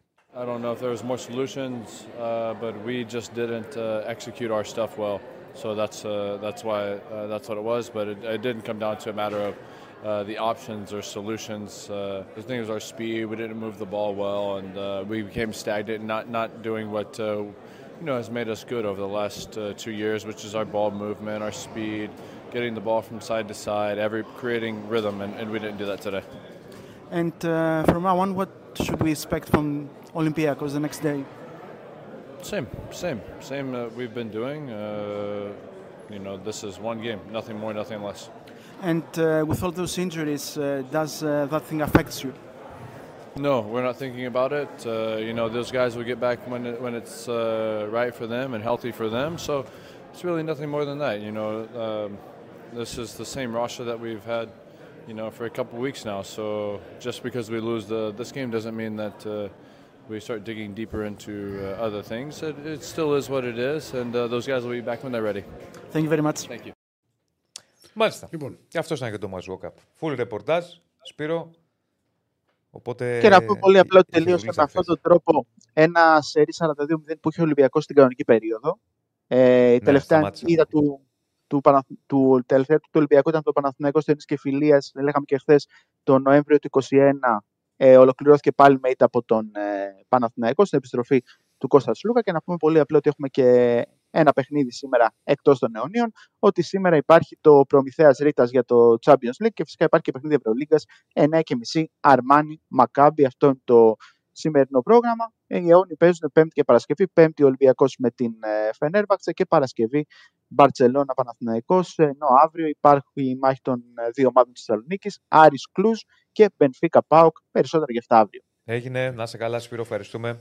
να είσαι καλά, Σπύρο. μου. Λοιπόν, Σε νομίζω ευχαριστώ τα πολύ. εξαντλήσαμε όλα για τον Τέρμπι Ονίων. Ε, τι. Πολλή ανάλυση, πολύ ρεπορτάζ. Πάρα πολλά Τα πράγματα. Ακούσαμε Βλάντο Γιάνκοβιτς, Χριστό Καούρη, αποκλειστικές δηλώσεις ε, Χρήσου Σερέλη και Τόμας Γκόκαπ στο Σπύρο Κοντό. Νομίζω ότι ε, το εξαντλήσαμε και είπαμε πάρα, πάρα, μα πάρα πολλά. Λοιπόν, αλλάζουμε. Πάμε από μπάσκετ στο ποδόσφαιρο. Να βάλουμε Να το. βεβαίως, να Μπράβο, βάλουμε. ένα μικρό χορηγικό. Επιστρέφουμε γιατί πάμε σε ΑΕΚ ΠΑΟΚ. Θα έχουμε και Άγιο Γεωργίου και Αντώνη Τσακαλέα μαζί. Έχουμε και πολλά Ολυμπιακό, πράγματα. για Ολυμπιακό, το- Παναθηναϊκό, πολλά Για το πράγματα. μάτς με τον Όφη. Το BetShop αλλάζει τα δεδομένα στα FreeBets. FreeBet Wallet. Το γεμίζεις και τα παίζεις όπως θες εσύ. Και με δυνατότητα cash out. Στο BetShop. Στο παιχνίδι όλων των παιχνιδιών. Στο BetShop έχεις νέα ειδικά στοιχήματα παικτών που αναβαθμίζουν το παιχνίδι σου. Όλοι οι πρωταγωνιστές των γηπέδων στο δελτίο σου στο BetShop. Στο παιχνίδι όλων των παιχνιδιών. Στο BetShop σε υποδεχόμαστε με νέα δυνατή προσφορά γνωριμίας. Νέα δώρα για πιο απολαυστικό παιχνίδι. Στο BetShop. Στο παιχνίδι όλων των παιχνιδιών.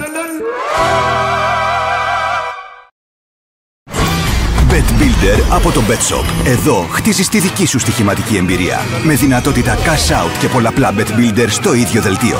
Στο BetShop. Στο παιχνίδι όλων των παιχνιδιών.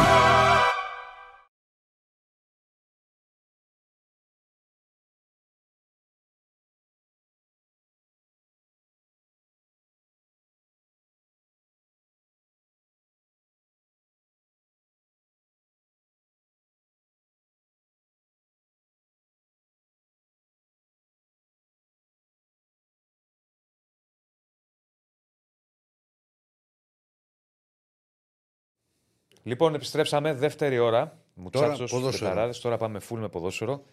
Like στο βίντεο, subscribe στο κανάλι. Ε, πάμε να μαζευτούμε και να ανέβουμε ακόμη περισσότερο.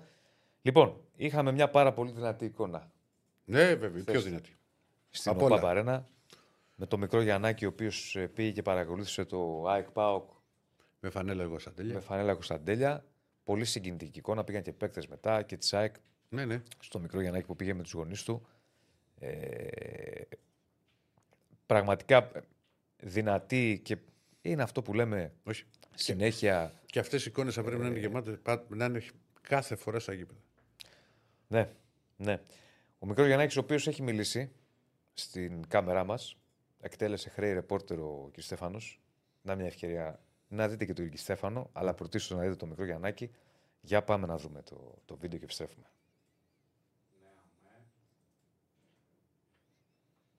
Ποιος είναι ο αγαπημένος παίκτης; Του όλου του ΠΑΟ. Πάω, πες το, Κωνσταντέλια. Πώς φαίνεται το γήπεδο εδώ πέρα; Μια χαρά. Είναι πολύ όμορφο. Ναι. Μπράβο. Και πώς και αποφασίσατε να έρθετε εδώ πέρα; Ε,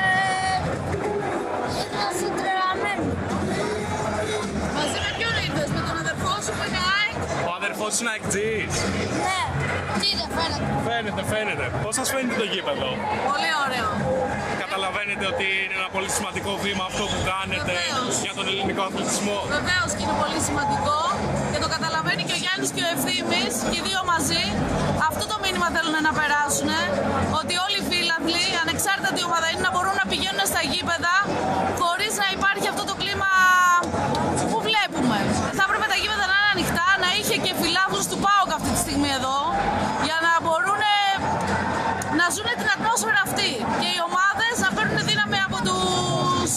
οπαδού τους.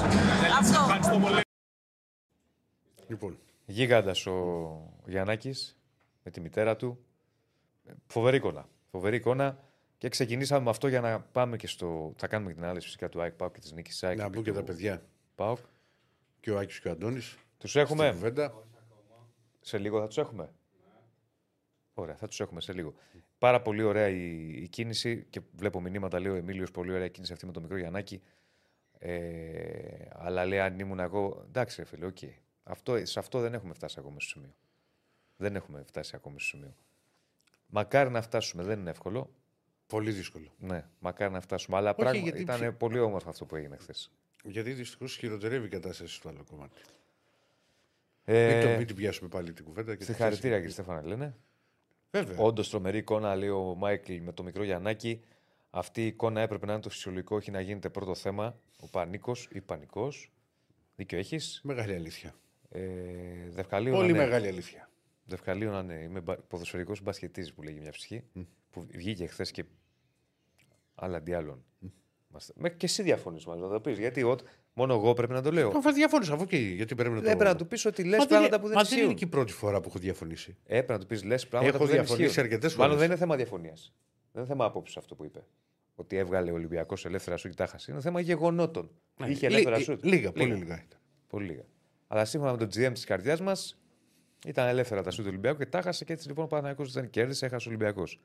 Λοιπόν, τέλος πάντων, αυτά είναι τα για όσους γνωρίζουν περί Αναστάση κτλ. Τι γίνεται, Έχουμε ένα θεματάκι. Ωραία. Μέχρι να το φτιάξει ο Άκης να έχουμε τον Αντώνη μαζί μας και να βάλουμε και τον Άκη στην κουβέντα μας.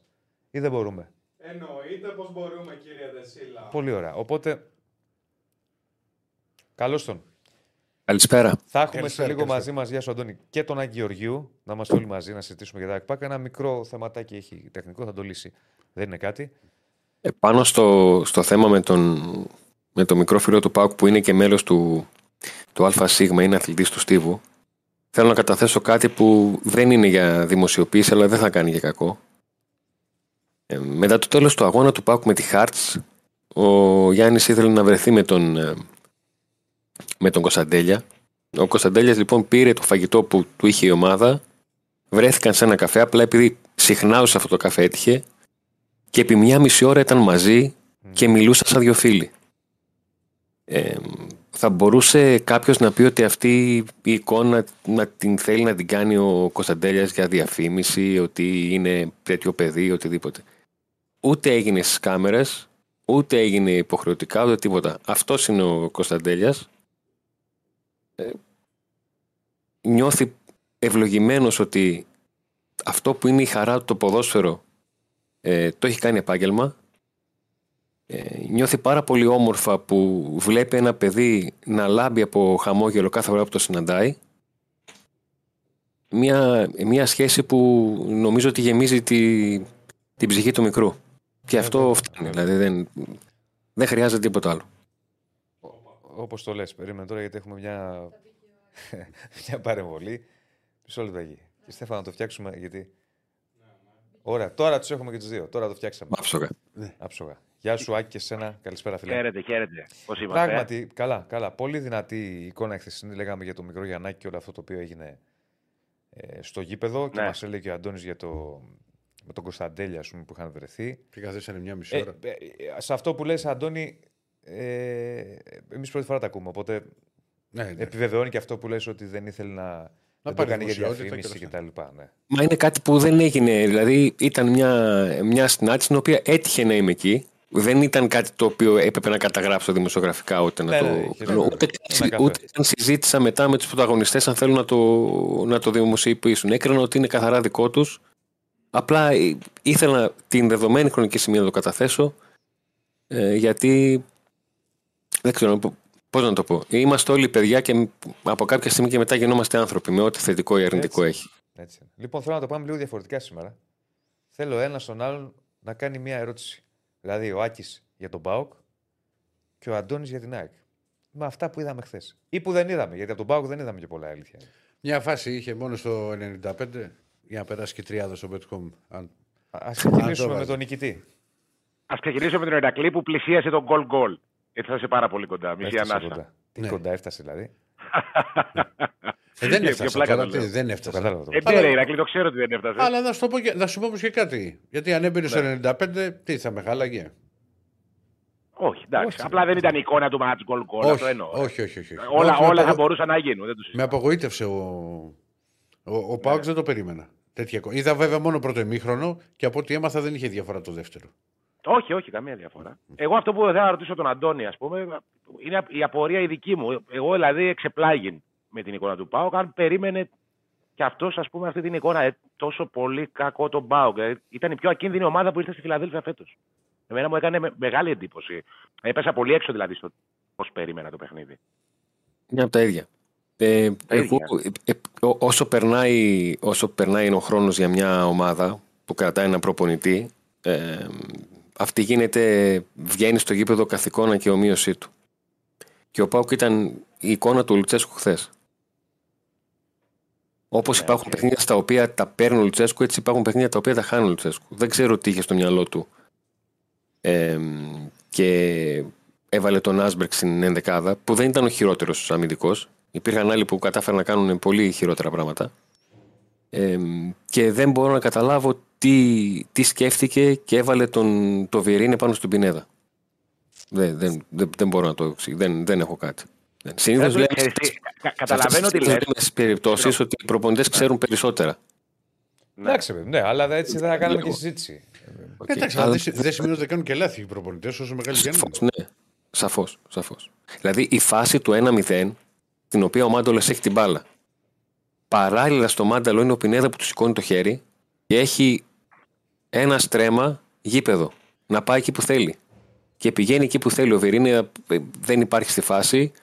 Ο Εκόνγκ δεν του περνάει καν στο μυαλό ότι ρε παιδιά μπροστά έχω χώρο, βλέπω και έχω τρεις συμπαίκτες. Πίσω μου τι γίνεται; Και είναι ένα Ναι, γκολ. απλά το οποίο- α, α, είναι ψηλά όμως εκεί ο Βιερίνε γιατί είναι σε φάση που έχει ναι, την μπάλα ο στο- Πάουκ. μα Από δεν πολλέ του υπάρχει στο κοντά πλάνο του. καν, δεν, υπάρχει στο, δεν υπάρχει στο πλάνο καν. Είναι, είναι υπάρχει, φάση ναι. που άμα βγει σε προπονητικό διπλό, άμα βγει σε προπονητικό διπλό, ο προπονητής σταματάει, ε, κοιτάει τους αμυντικούς και λέει: «Ρε Παιδιά, τι έγινε εδώ, τι, δηλαδή. Ναι, Πώ, ναι, ναι. πώς, τι, πού. Ε, εγώ καταλαβαίνω αυτό που λες και με κάποιους ρεπόρτερ του ΠΑΟΚ χθες που ήταν στο γήπεδο και το συζητούσαμε ας πούμε, στο ημίχρονο. κα- καταλαβαίνω, ρε παιδί μου, ότι υπάρχουν ε, ε, ας πούμε, στον ΠΑΟΚ. Ε, υπάρχει κουβέντα για κάποιες επιλογές του Λουτσέσκου. Η εικόνα που έχω εγώ από το μάτς είναι ότι σίγουρα θα έπαιξε κάποιο ρόλο κι αυτό. Ξέρετε καλύτερα τον ΠΑΟΚ προφανώς. Όμως δεν νομίζω ότι αυτή ήταν η αιτία που έχασε ο ΠΑΟΚ. Ήταν, να σου πω, υστερούσε σε κάθε μονομαχία, σε κάθε, σε κάθε λεπτό. Έχανε, ο- ο- δηλαδή σε κάποια στιγμή η ΑΕΚ κέρδισε, πρέπει να κέρδισε ε, 15 δεύτερες μπάλες σε ας πούμε, ειδικά στο δεύτερο Ο- ημίχρονο. το μεγάλο πρόβλημα για μια ομάδα, το μεγαλύτερο πρόβλημα για μια ομάδα να κάνει λάθη και όταν δεν της βγαίνουν κάτι, είναι το ότι α- άμα δεν προσαρμοστεί σε αυτό που συμβαίνει. Ο Πάο κάνει σαν να εθελοτυφλούσε. Δεν του έβγαινε ο τρόπος τον οποίο πήγε να αναπτυχθεί. Κάνε κάτι άλλο. Μάζεψε τις γραμμές σου. Ε, δεν μπορεί να έχεις ένα πλάνο να μην σου βγαίνει και να μην σου βγαίνει σε, σε βαθμό 80-90%. Όχι, δεν σου βγαίνει κάτι. Ναι. Δηλαδή, δεν, μπο- ε, δεν μπορεί να τελειώνει το μάτσο του Σαμάτα χωρίς να έχει επαφή μέσα στη μεγάλη περιοχή με την μπάλα. Πάντως Δεν μπορεί πολλά να τελειώνει. μηνύματα βλέπω έρχονται. Σας ρωτάω τώρα, γιατί εγώ δεν έχω εικόνα από το παιχνίδι πολύ λίγο. Γιατί έχει Εγώ το derby. μόνο, μόνο το πρώτο μήχρονο έχω. Ναι. Πολλά μηνύματα για αυτό που είπε ο Άκης για τη μαχητικότητα της ΑΕΚ σε αντίθεση με τον Μπάουκ. Και επίσης βλέπω πολλά μηνύματα για τον Σιμάνσκι. Ναι, ο Σιμάσκι βγήκε MVP του παιχνιδιού και για μένα δικαίως. Ε, και σε αυτό που λέμε με τη μαχητικότητα, καταρχήν ε, έβλεπα τώρα τα στατιστικά. Ο Πάοκ μέχρι το 85ο λεπτό ε, δεν έχει τελική προσπάθεια στο παιχνίδι, δεν έχει σουτ. Ε, Έχει τρεις τελικές καταγεγραμμένες. Η μία είναι στο 85ο λεπτό με τον Ζίβκοβιτς και άλλες δύο με αμυντικούς στο 96 και στο 97 Του Σάστρε και Ε, του Κουλιεράκη. του Σάστρε και του Κουλιεράκη. Για μένα, το μεγάλο νέο για την ΑΕΚ στο χθεσινό παιχνίδι είναι το γεγονός ότι για πρώτη φορά ε, δεν απειλήθηκε. Περιόρισε κάθε απειλή. Ε, επιθετικά έκανε ένα παιχνίδι, οκ, καλό, αλλά η μεγάλη, ε, ας πούμε, το μεγάλο κέρδος της είναι ότι για πρώτη φορά φέτος ήρθε ένας αντίπαλος στη Φιλαδέλφια και εκτός έδρας. Σε όλα τα υπόλοιπα μάτια η ΑΕΚ έχει απειληθεί πολύ περισσότερο ε, και κατάφερε να περιορίσει την απειλή. Αυτό είναι το πρώτο μεγάλο κέρδος της ΑΕΚ.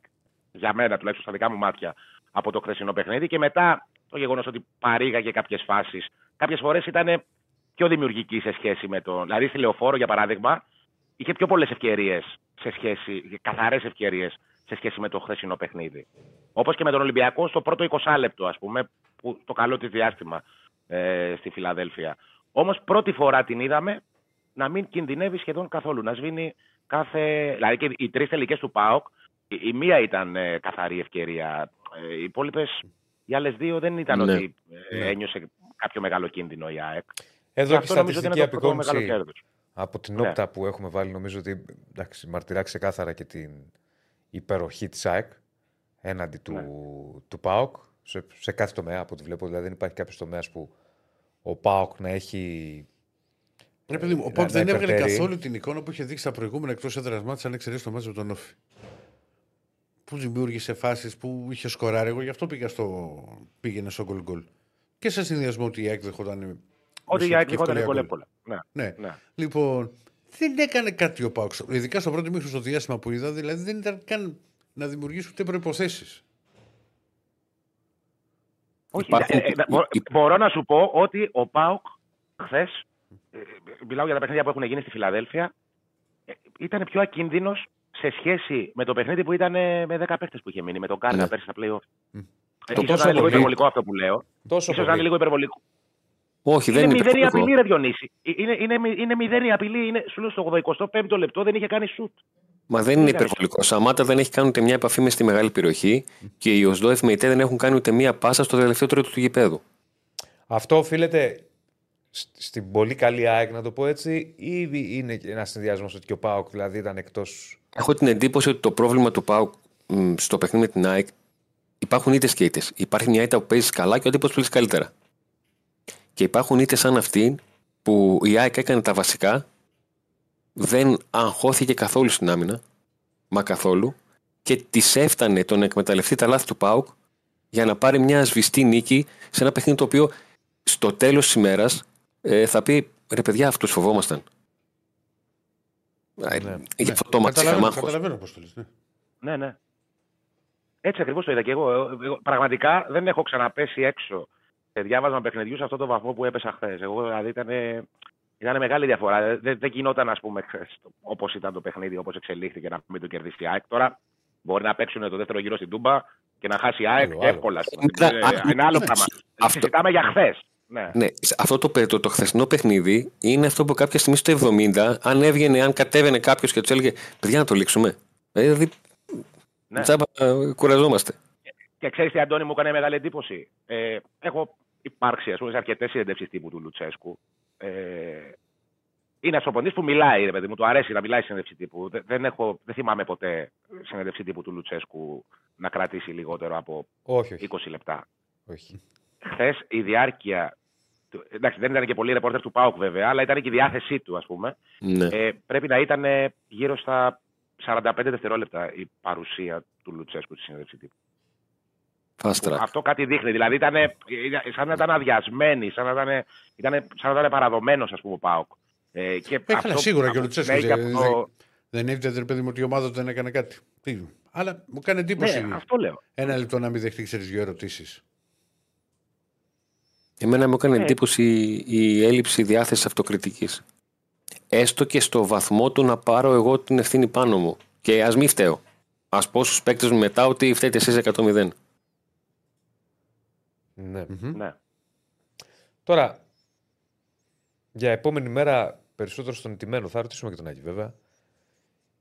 Ο, η- Επόμενη μέρα για το Πάουκ έτσι πως έχουν έρθει τα πράγματα με τον Πάουκ να πηγαίνει στο Καρεσκάκη είναι Αυτό. το να μην του. Ένα παιχνίδι το οποίο θα ήταν ε, ένα μάτι το οποίο θα είχε μόνο κέρδος, τώρα μπορεί να έχει πολύ μεγάλη απώλεια. αν- Σε αν ρωτάω δεν ξέρεις, πάρει γιατί, βαθμό. γιατί έχει αυτό το μάτσο που λες, έχει δεύτερο σερί ντερμπι στην Αθήνα. Στο Φάληρο τέλος που πάει στο Γιώργο Καρασκάκη. Πολύ δύσκολο παιχνίδι και αυτό. Και διακρίνω εγώ μια, δια- μια, πώς να σου το πω, μια κατάσταση στον Μπάουκ. Πω, ρε φίλε, ήμασταν πολύ κακοί. Ε, έχουν αδειάσει αυτό που είπε ο Άκης για, το, συν- για τη συνέντευξη τύπου του Λουτσέσκου.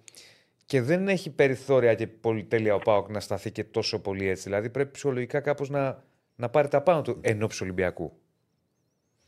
Ε, δεν είναι γιατί μετά του η Ε, πρέπει, βαθμολογία θα, κρύφτηκε. προσπαθήσει να, θα, προ- συγγνώμη, Αντώνη, θα προσπαθήσει να βγάλει αντίδραση. Δεν συζητιέται. Ο, ο Πάοκ είναι και, και ο Ολυμπιακός σε πάρα πολύ κατάσταση, θα τα πω εγώ μετά. Δηλαδή, γιατί και με τη West Ham αλλά και χθες σε μια έδρα που ούτε η ΑΕΚ πέρασε, ούτε ο Πάοκ πέρασε και ο Άρης ιτήθηκε, κέρδισε πανεύκολα. Ναι, θα τα πούμε μετά. Πανεύκολα. Θα έχουμε χρόνο για Ολυμπιακό. Λόγω Απλά το της λέω εικόνας εγώ- του, όχι ότι μπήκε ένα γκολ νωρίς και δεν είναι και το μάτσε έσβησε. Έπαιξε Σε έπειθε μπάλα ότι και- και, και, και αν δεν το έβαζε εκείνο, ότι θα το έβγαζε. Ναι, ναι, ναι. ναι. Αυτό. Και δεν κινδύνευσε. Ένα σου του 70 έχει όφη. Ναι. Ο Πάουκ δεν ήταν ότι είχε μια κακή μέρα στη δουλειά. Ήταν ε, αποκαρδιωτικό αυτό το. Δηλαδή, σε βαθμό είναι χαρακτηριστικότερη ατάκα από αυτή του Άκη. Ότι εντάξει, οκ, περίμενα, ήλπιζα, πίστευα ότι θα κερδίσει η ΑΕΚ, αλλά μ, όχι τόσο, τόσο εύκολα. Όχι να φεύγω το και εδώ και να πω ότι δεν είδα ντέρμπι. Ναι. Ή- Ήταν ο χειρότερος ΠΑΟΚ, ε, δηλαδή της εποχής Σαββίδη που θυμάμαι με την ΑΕΚ, δεν το θυμάμαι ποτέ χειρότερο τον ΠΑΟΚ από χθες. Ποτέ. Α, Και Συμφωνώ. δηλαδή, ρε παιδί μου, Πολύ- πέρσι, ε, το παιχνίδι που έγινε ένα χρόνο πριν, ας πούμε, ακριβώς που συζητούσαμε χθες, το, το είπαμε και χθες. Ο Πάοκ μπήκε καλά. Μπορεί μετά να μην του πήγε το παιχνίδι, να ήταν η ΑΕΚ καλύτερη στη μεγαλύτερη διάρκεια, αλλά μπήκε καλά. Δηλαδή τον ένι- ένιωσε η ΑΕΚ κάποια απειλή με τον Κωνσταντέλια, με τον Ολιβέηρα. Ε, ε, Είχε μια παρουσία στην αρχή. ε, Ένιωσε μια ε, επιθετική απειλή του ΠΑΟΚ η ΑΕΚ. Χθες ήταν, ε, δηλαδή, το λένε και τα νούμερα. Δηλαδή, είναι τόσο, ήταν τόσο εύκολη η νίκη της ΑΕΚ χθες, που δεν, ε, δηλαδή, ξέρεις, κάνει και το νόημά της η ανάλυση του αγώνα. Σε αυτό το Ο- βαθμό. ο- μετά το τέλος του αγώνα, ο Μπάμπα δήλωσε ότι δεν φταίει ο προπονητής, φταίμε εμείς. Ε, μπήκαμε και ήμασταν εκτός κλίματος και ότι ό,τι, είπαμε, ό,τι μας είπε ο προπονητής δεν κάναμε τίποτα από αυτά. Ε, μια δήλωση που μου κάνει εντύπωση γιατί συνήθως 99% φορές όταν οι παίκτες κάνουν δήλωση, επειδή είμαστε χρόνια στο κουρμπέτι όλοι, ε, μπορούμε εύκολα να κάνουμε δήλωση ποδοσφαιριστή και να είναι αληθοφανέστατη. Ξέρουμε τι λένε. Θα σου Ε, βάλω μια άνω τελεία, τακτικά. μια άνω τελεία μόνο. Ναι. Επειδή έχουν περάσει χρόνια και το αδίκημα παραγράφεται. Μια φορά παλιά, στε, όταν έγραφα με τις μικρές κατηγορίες που πρέπει να έχεις γράψει και εσύ, Αντώνη μου. Δράση είχα- αδεμερίου είχα και φιλίες, τέτοια. ας πούμε, με, με προπολιτέ, με παίχτε, με το ένα με το άλλο. Δεν έκλεινα με τίποτα. Η ατάκα την άλλη μέρα Να ήταν. καταλάβει και ο κόσμος τι εννοείς. Δεν Ναι, έκανες. δεν έκλεινα στην εφημερίδα, δεν Το είχα να φίλο. κλείσω. Ναι, Ναι, ναι, ναι. Χρειαζόμουν. Να γεμίσει. Ναι. Και έχω, δεν βρίσκω έναν πολύ κολλητό προπονητή και του έβαλα κάτι καταπληκτικές δηλώσεις στην εφημερίδα. Του Και η άρεσαν. ατα- Και η ατάκα που άκουσα την άλλη μέρα ήταν Η Ρακλή μου το έγραψες καλύτερα από ό,τι θα τα έλεγα. Γιατί τον ενημέρωσα, του έχει κάνει κάτι δηλώσεις. Τέτοια κάνετε. Η Άρδη. True story. Εγώ, ναι, ναι, εγώ true story από τοπικά έχω κλείσει, έχω κλείσει 8 η ώρα το, το φύλλο και 9 ώρα παρετείται ο προπονητής και υπεύθυνο σε λίγο παίρνει τηλέφωνο και του λέει Μην παραιτηθεί, δεν θα το έχουμε στην εφημερίδα. Πάρε το τηλέφωνο και πες ότι δεν παραιτήσει. να παραιτηθεί αύριο. Γιατί θα το έχουν οι άλλοι που ξέρουν ότι κλείνουν αργότερα. Φοβερά πράγμα. Λοιπόν, ε, τώρα ε, κάποιο ρεπορταζιακά προκύπτει και από τους δύο κάποιος τραυματισμός, κάποια ενόχληση, κάτι φοβερό και τρομερό, ας πούμε. Όχι, ο Πάουκ δεν έχει κάτι.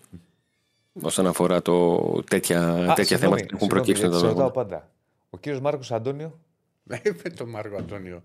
Ο κ. Μάρκος Αντώνιο έχει ανεβάσει ρυθμό προπονήσεων. Να δούμε, επαναλαμβάνω, αν θα είναι στο, στην αποστολή για το Καριασκάκη. Ναι, αυτό είναι γιατί το αυτό μας είχες πει ότι. πρώτο ζητούμενο. Απλά λέω μήπω έχεις κάποια καλύτερη εικόνα. Α, Όχι, φαντάζομαι να κάτι το δούμε στο παραπάνω, μάτι. όχι. Α σου Ναι. στείλει μια μπλούζα, ρε Διονύση.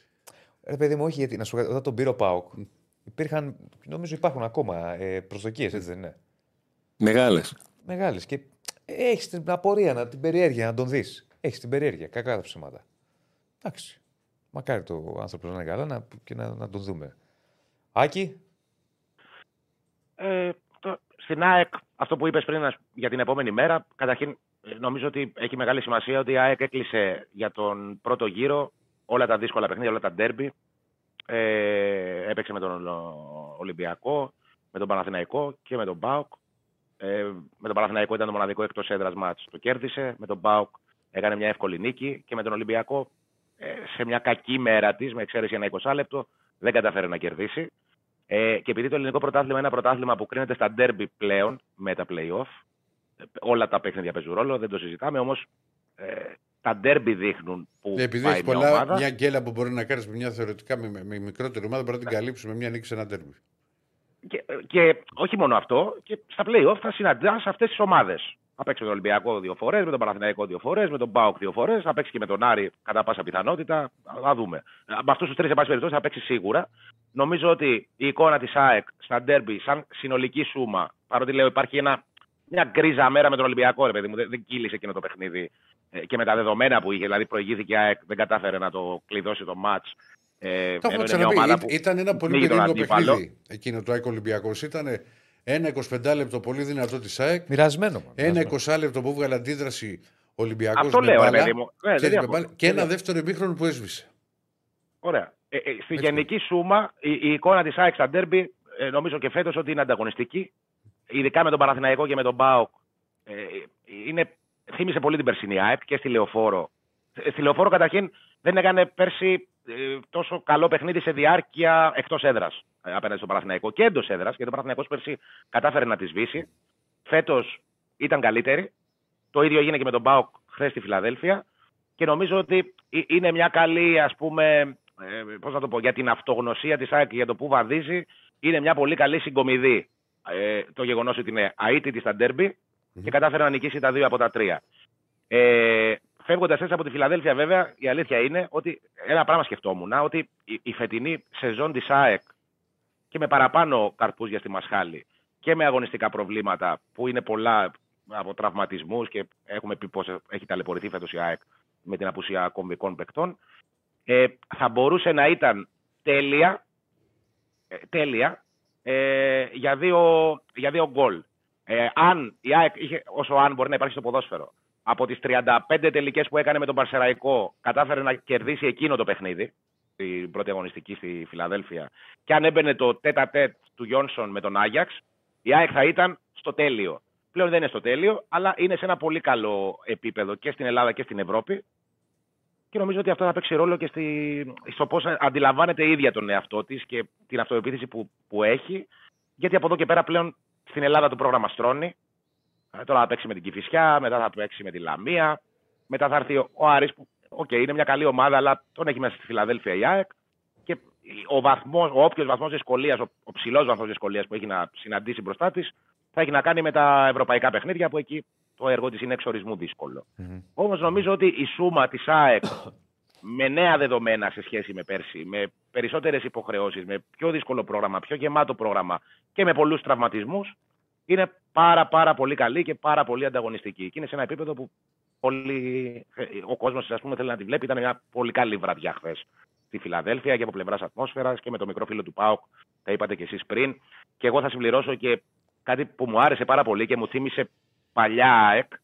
Ο τρόπος με τον οποίο ο κόσμος αγκάλιασε το Στάνκοβιτ μετά το λάθος του στον αγώνα με τη Μαρσέη. Έπαιξε ένα βίντεο με επεμβάσεις και αποκρούσεις. Κάπου το διάβαζα. Ναι, έπαι, ναι, ναι, ναι, έπαιξε ένα βίντεο στα Matrix με τις επεμβάσεις του Στάνκοβιτς και ε, παιδιά και στα δύο πέταλα, ας πούμε, όταν πήγαινε στο τέρμα, αποθεώθηκε από τον κόσμο και καταχειροκροτήθηκε. Αυτός έκανε, χθες του ζητούσε συγγνώμη. Ε, Ήταν πολύ δυνατή στιγμή, ας πούμε. Και ξέρεις, επειδή η ΑΕΚ είναι μια ομάδα που τα τελευταία χρόνια είχε μια τοξικότητα στο εσωτερικό της, κόντρες, ιστορίες, δεν πήγαινε καλά, είχε πολλά προβλήματα. Είναι ένα μεγάλο κοντράστ. Όλα από και η εκεί, ξε- Φιλαδέλφεια όλα από εκεί πλέον σε ξεκινούν. αυτό. ε, Άκη. Σίγουρα, σίγουρα, σίγουρα, σίγουρα. Εντάξει, Αλλά να σου ήταν πω και κάτι, κάτι. ωραίο, ρε παιδί μου. Ήταν κάτι. Δηλαδή, εμένα ε, ε, ήταν κάτι πολύ οικογενειακό. Και επειδή η ΑΕΚ έχει το. Της αγαπησιάρας ομάδας του, του οικογενειακού κλίματος, πάντα το είχε. Δηλαδή τώρα ο Στάνκοβιτς είναι παγοκολόνα σαν χαρακτήρας. Είναι ένας τύπος τώρα Αυστριακός, έχει σερβικό αίμα, οκ, αλλά είναι μεγαλωμένος στην Αυστρία. Και είπε χθες μια δήλωση που εγώ κουφάθηκα όταν το, όταν το άκουσα. Λέει, ε, Μακάρι να κλείσω την καριέρα μου στην ΑΕΚ. Επειδή ξέρω για τι τύπο μιλάμε, είναι ένας τύπος που δεν πίστευα ποτέ ότι θα το πει αυτό. Ποτέ. Και αυτό δείχνει ένα χαρακτηριστικό γνώρισμα της ΑΕΚ από πολύ παλιά χρόνια που με τη Φιλαδέλφια φαίνεται να επανέρχεται, ας πούμε, ε, ότι κερδίζει τους παίκτες της, γουστάρουνε που είναι εδώ. Ε, Είναι Πρόσεξε. κάτι καλό για την να, ΑΕΚ σου, αυτό. να στο, να στο Ναι. συμπληρώσω αυτό που λες, ε, βεβαιώνοντας Βεβαίως. το. Επειδή είπες για τις διαφορές, την τοξικότητα που υπήρχε ή τέλος πάντων τα προβλήματα που υπήρχαν με το τώρα. Ο Στάνκοβιτς τώρα λέει ότι θέλω να κλείσω την καριέρα μου στην ΑΕΚ. Πριν από δύο χρόνια πότε ήταν, που είχε κάνει μια δήλωση ότι ήρθα στην ΑΕΚ για να παίρνω τίτλους ε, και τελικά. Ναι, ναι, ναι. Πώ Ναι. το είχε πει, ότι δεν γίνεται αυτό. Ναι, ναι, ναι, Και ναι. πρέπει να προβληματιστούμε όλοι. Β- β- Αυτό δείχνει τη, τη διαφορά και την. Την πρόοδο που έχει μια ομάδα. Την πρόοδο. Ναι, την πρόοδο. Ο ίδιος Ναι, παίκτης, έτσι. Σίγουρα. Ο ίδιος σίγουρα, παίκτης. σίγουρα.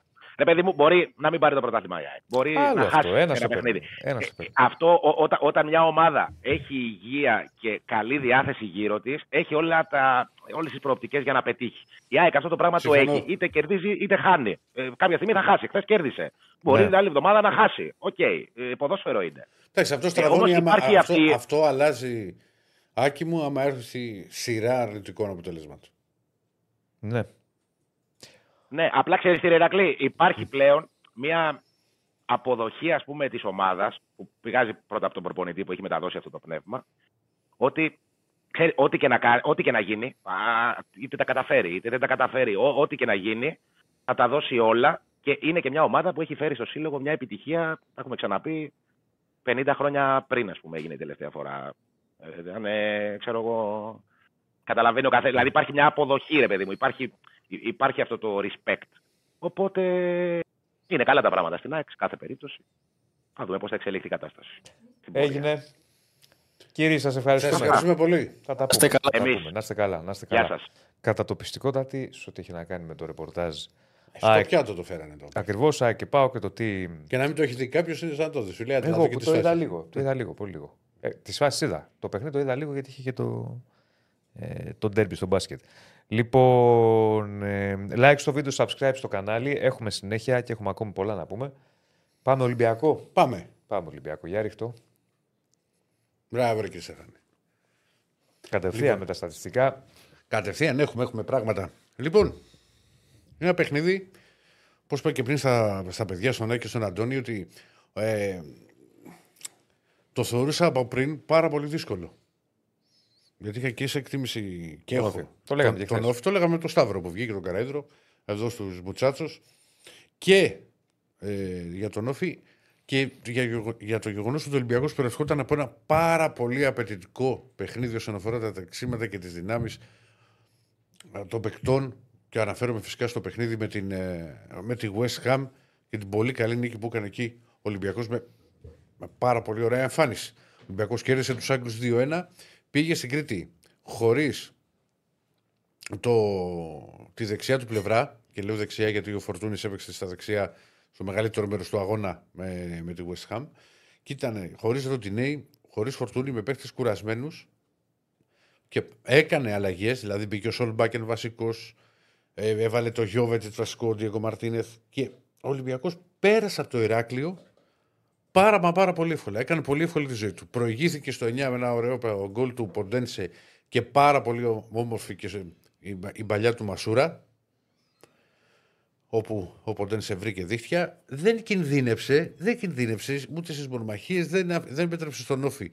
Παρό- παρόλο που ο Μαρτίνεθ επέστρεψε στο αγαπημένο του 4-2-2-2 με δύο παίκτες στον άξονα αφήνοντας έξω τον Αλεξανδρόπουλο και, χρησιμοποιού- και χρησιμοποίησε και Σολμπάκεν αλλά και Μασούρα στο, στο γνωστό του ρόλο πίσω από τον επιθετικό, ποιο ήταν ο Γιώβεριτ. Ε,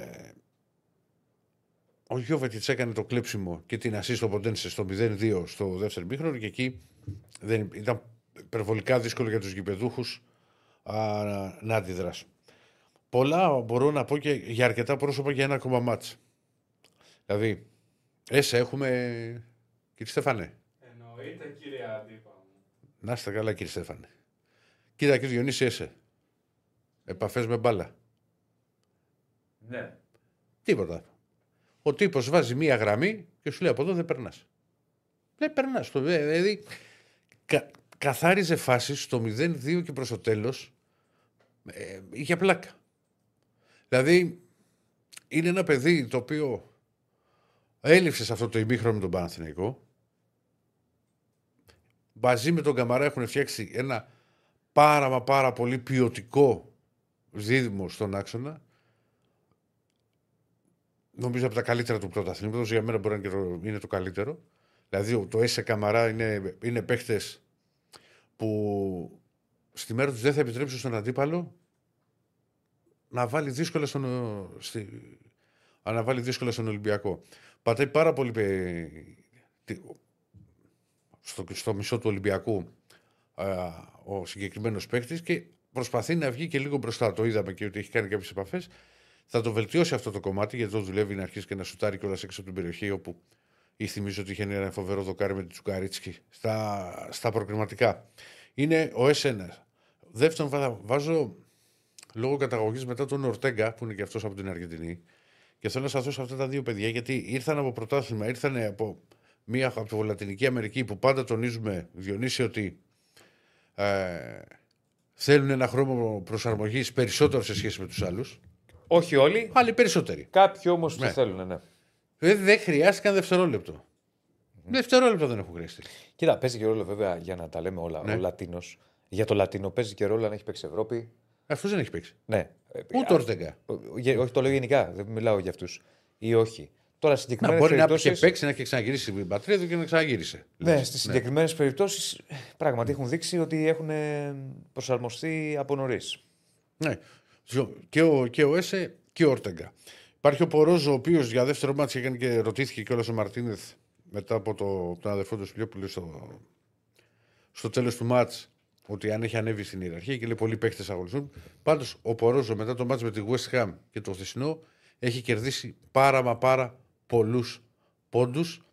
Δεν θα μου προκαλέσει έκπληξη ακόμα και να ξεκινήσει και, με το, και στο παιχνίδι με τον Μπάουκ την, την Κυριακή.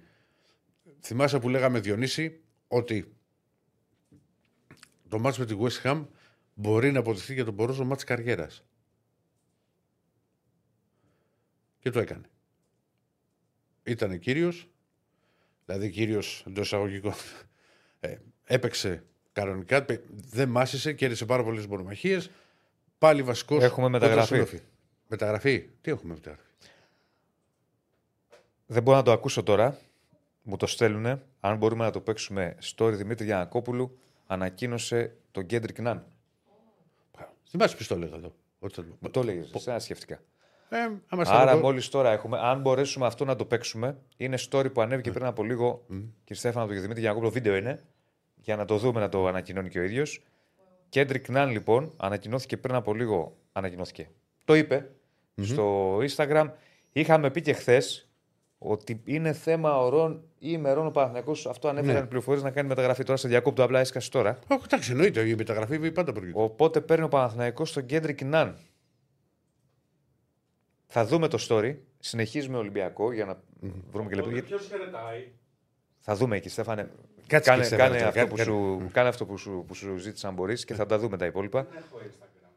Θα το θα σου στείλει η Κωνσταντίνα. Λοιπόν. Άρα λοιπόν Κέντρικ Ναν, μόλις πριν από δύο λεπτά έγινε η, η ανάρτηση από τον ε, Δημήτρη Γιανακόπουλο και θα το δούμε κιόλας. Θα το δούμε. Συνεχίζεις, Ηρακλής. Sorry, τώρα σε διέκοψα απλά. Όχι, βρε, Πάντα όταν έχει μεταγραφεί, τι... εγώ δεν θα σε διακόψω. Λοιπόν, και πάμε και στο άλλο hitmap. Και Στέφανε βάλει και το Γιώβετιτς που θέλω να σταθώ, που έπαιξε στο πρώτο, το πρώτο παιχνίδι βασικός.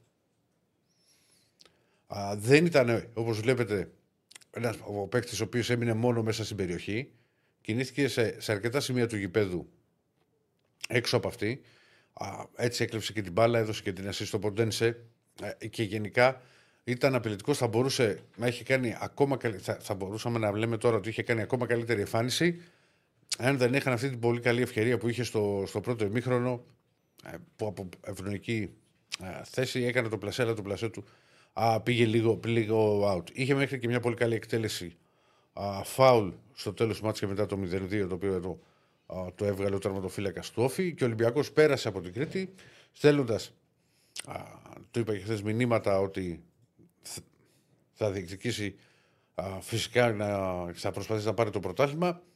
Ό,τι και να γίνει α, στην Εφέσεων και με όλα αυτά που έγινε στο, στο παιχνίδι με τον Παναθηνικό. Ναι. Τώρα συγγνώμη, με βλέπεις και ψάχνω απλά ξέρεις, για να Μμμ. βρούμε λεπτομέρειες. Ε, εντάξει, κοίταξε να δεις. Ε, η αλήθεια είναι, δεν το έχω δει το μάτι, απλά έχω ακούσει Ναι. Όλα αυτά, όλη την ανάλυση και τη δική σου. Ήταν μια πολύ εύκολη νίκη, τα λέγαμε και στο ραδιόφωνο. Ούτε εγώ το περίμενα, να σου είμαι ειλικρινής. Δηλαδή, περίμενα ότι ο Όφη με βάση και τα όσα μας έχει δείξει με τους μεγάλους μέχρι τώρα ε, και με βάση τα όσα μας είχε δείξει κυρίως με την ΑΕΚ. Που νίκησε και την εγκλώβησε πάρα πολύ την ΑΕΚ. Έτσι είναι. Η ΑΕΚ μια φάση είχε στο, σε αυτό το μάτι. Ναι, και επειδή προερχόταν και από ευρωπαϊκό μάτσο Ολυμπιακός, πίστευα ότι θα τον δυσκόλευε. Πάντως, ίσως, όχι ίσως, σίγουρα έπαιξε ρόλο και στην, στην έκβαση του μάτου το γεγονό ότι ο Ολυμπιακός προηγήθηκε στο 9. Δηλαδή βρήκε τους χώρους, έγινε η σέντρα, το έβαλε ο Ποντένσε. Για τον Ποντένσε θα τα πούμε σε άλλη εκπομπή. Α, γιατί έχει πλέον έχει αποδειχθεί περίτρανα ότι σε σχέση με, τα, α, με το πρώτο του πέρασμα από τον ε, Ολυμπιακό έχει βάλει στο παιχνίδι του και τα γκολ. Ναι. Ναι. Με αυτά. Λοιπόν, δεν ξέρω, έχεις κάτι άλλο από Ολυμπιακό; Ε, όχι, δεν υπάρχει. Ωραία. Όποτε το έχουμε, δεν μπορούμε. Ωραία, εν πάση περιπτώσει, θα δούμε τώρα, αν- γιατί μας έπιασε και πάνω στην εκπομπή. Ξαναλέω πριν από λίγο, ο Δημήτρης Γιανακόπουλος μέσω Instagram ανακοίνωσε την απόκτηση του Κέντρικ Ναν. Είναι ένας παίκτης που έχει ακουστεί πάρα πολύ για τον Ολυμπιακό. Ναι, είχε ακουστεί πάρα πολύ. Ήταν στόχος του Ολυμπιακού το καλοκαίρι. Ήταν ο παίκτης ο οποίος περίμενε για να βρει συμβόλαιο, να βρει συμβόλαιο στο NBA και δεν έβρισκε. Και ο Ολυμπιακός, επειδή το τρέναρε συνέχεια ο συγκεκριμένος, ε, αποφάσισε να πάει μετά σε, να αγοράσει από τη Ζαλγκύρη τον, τον Μπραζδέκη. Δεν ήθελα να περιμένει άλλο. Επειδή έχει εικόνα, πολύ Κοίτα, γρήγορα λίγα Θα σου χαρακτηριστικά. πω, θα του. σου πω. Κοίτα, ε- είναι ένα. Ο Ναν εμφανίστηκε από το πουθενά. Είναι από τους κλασικούς παίχτες που το Μαϊάμι βα- βγάζει στο. ε, πετά μέσα στο γήπεδο και που δεν το περιμένει κανείς. Λοιπόν, εκεί, είναι ένας παίχτη ο οποίος. Ε, όχι, πέ- καλά, πέρυσι και πάει στη Washington. Αν τα θυμ- ναι, στη Washington ήταν. Δημιουργεί πολύ από μόνος του. Έχει. Ε, είναι εκρηκτικός. Μπορεί δηλαδή να σου κάνει τις διεισδύσεις και να έχει και το, το ένας εναντίον ενός. Και έχει και καλό σουτ. Δεν το λέω. Όσο το θυμάμαι εγώ τώρα, δεν νομίζω ότι κάνω λάθος. Ότι έχει και καλό σουτ ο, ο Ναν που μπορεί να σου βάλει τρίποντο. Έχει παίξει αρκετά μάτσο NBA, έχει παίξει βασικός με, τους, ε, α, με το Μαϊάμι. Ε, το θέμα είναι, ξέρεις, είναι η προσαρμογή του. Ναι. 2-3, εκεί πατάει. Σκόρερ είναι. Τώρα, Αυτό που μας έλεγε προηγουμένως ο, ο Βλαδίμηρος να πάρει ένα παίκτη Παναθηναϊκός που να το βάζει. Ε, Να το βάζει έχει το αυτό. καλάθι. Ναι, το Τώρα, η- θα είναι η πρώτη του φορά που θα, θα παίξει ξέρεις, Ευρώπη. Υπάρχουν αυτά τα, πάντα αυτά τα θέματα. Και σε αυτό που είπε και ο Κισέβανος, ξέρεις. Ποιος Θα θα δούμε μείνει; Τώρα, ποιος θα μείνει, δεν ξέρω. Ο Βιλντόζα, ο Βιλντόζα μέχρι τώρα φαίνεται ότι υπάρχει ένας προβληματισμό από τον Εντάξει, Αταμάν, έχει αλλά συμβόλαιος θα το λύσει. Ξέρεις. δεν ξέρω ρε φίλε, τι θα κάνουν.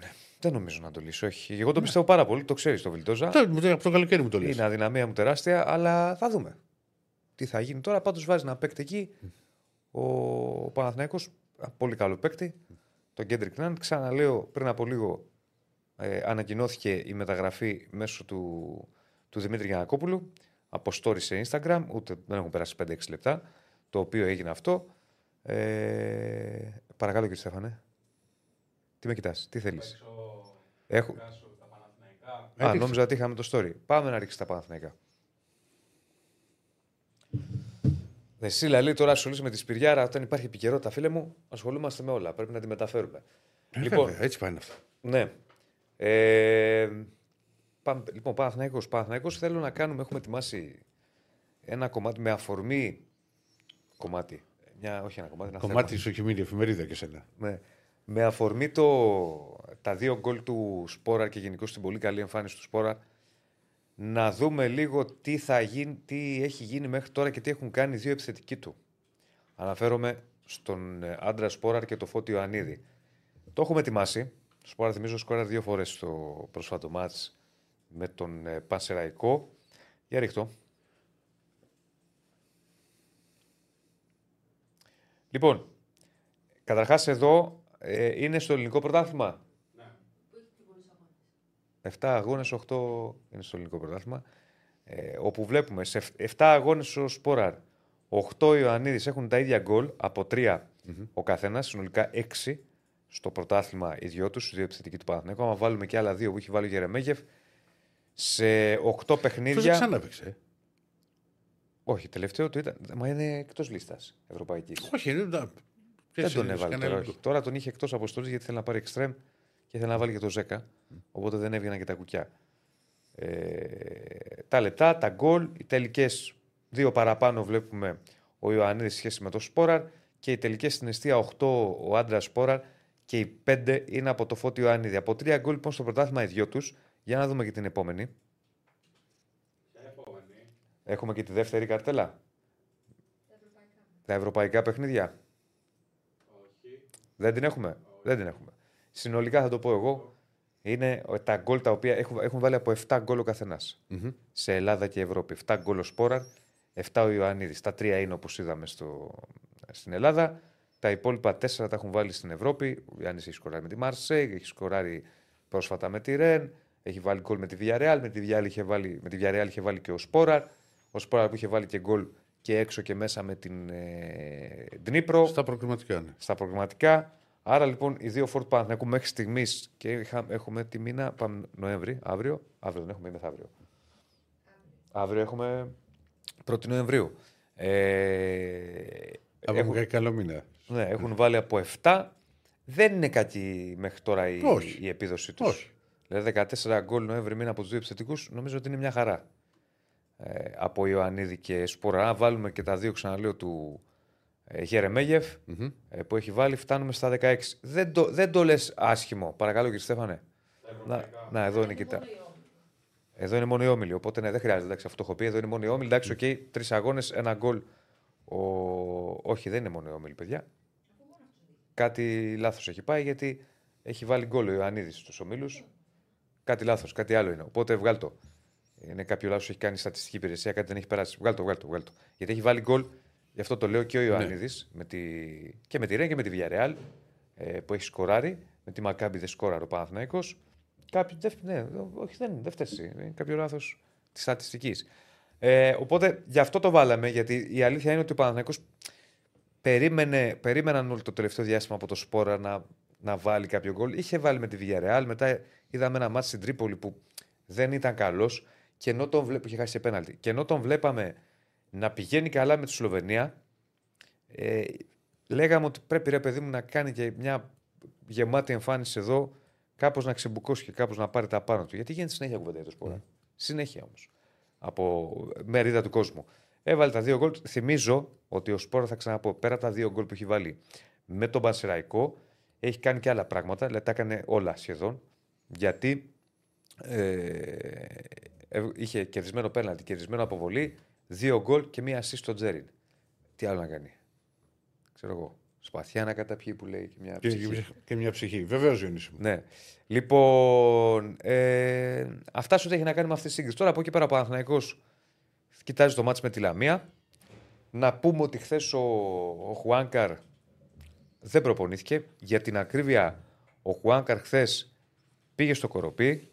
Ε, πήγε να, με σκοπό να προπονηθεί. Ανέβηκε στο προπονητικό κέντρο για πρώτη φορά μετά τον τραυματισμό του. Έκανε ατομικό πρόγραμμα. Αισθάθηκε ζαλάδα. Σταμάτησε, μεταφέρθηκε στο ιατρείο, ξάπλωσε ε, και δεν έκανε ε, προπόνηση. Ο Χουάνκαρ παίρνει κορτιζόνη. Ε, παίρνει φαρμακευτική αγωγή. Δεν είναι εύκολα πράγματα αυτά. Η αλήθεια είναι αυτή. Και όταν μιλάμε για λαβύρι, το ξανά το έχω πει, το έχω πάθει. Εγώ σκορνώ από το κρεβάτι και πήγαινα έτσι.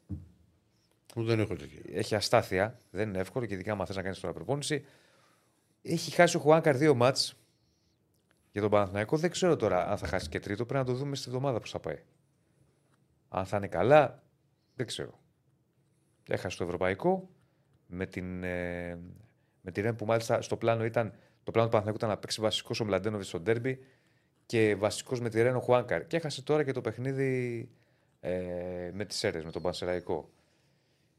Αν θέλετε την άποψή μου, κόντρα και σε όσα λέγονται σε ένα φτηνό λαϊκισμό, όταν μιλάμε για τον δραματισμό παίκτη, ε, είναι και μια εντός εισαγωγικών απάντηση. Δηλαδή, δεν- με την υγεία δεν μπορούμε να παίζουμε και ούτε να βγάζουμε πορίσματα εμείς και να ε, λαϊκίζουμε. Για, για οτιδήποτε άλλο μπορούμε να το κάνουμε, άμα θέλουμε.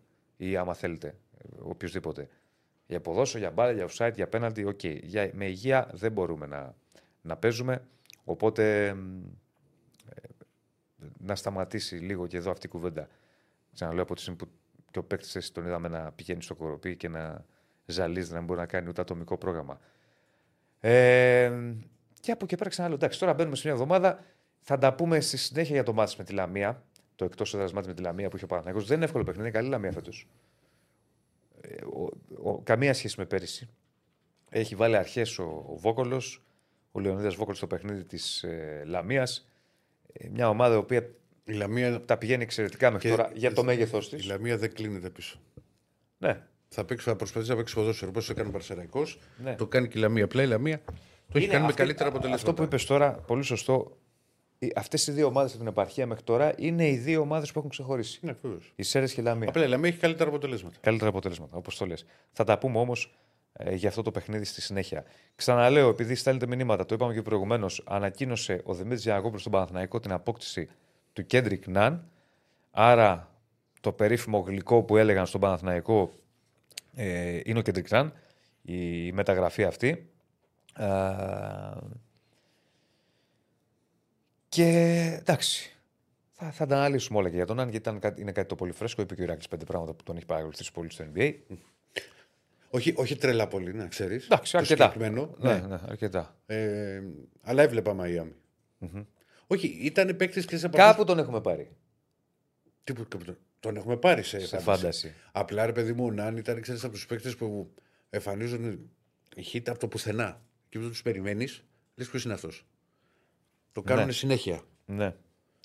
Λοιπόν, αυτό έλεγε ο Γιάνκοβιτς, δηλαδή λες και το ξέραμε. Πριν από λίγο είπε ο Βλάντο Γιάνκοβιτς να πάρει ένα παίκτη που να βάζει ε, την μπάλα στο καλάθι και τώρα ανακοινώθηκε ο. Διονύση, δεν είναι δύσκολο. Ο Ναν. Δηλαδή είναι για να γίνει. Διονύση, δεν είναι δύσκολο καμιά φορά να διαβάσεις τους παράγοντες. Ναι. Γιατί στο λέω αυτό; Ε, τώρα τι να κάνω, ποιος παίρνει τηλέφωνο. Λοιπόν, θυ- δεν είχα εγώ καμιά πληροφορία πριν 20 μέρες που σου είπα εμένα που πάει το μυαλό μου. Της. Που, όταν ψα- που μου είπατε ότι έψαχνε διαρρότηρη ότι θα πάει να πάρει το συγκεκριμένο παίχτη. Ναι, ναι, το είχες πει. Είναι ότι- πάντα- Εδώ το είχα πει. Μου είχες πει. Μπράβο, εδώ. Για Εδώ. κοιτάξτε για τον Ναν. Ε. Και δεν είχε ακουστεί τότε για τον Παναθηναϊκό.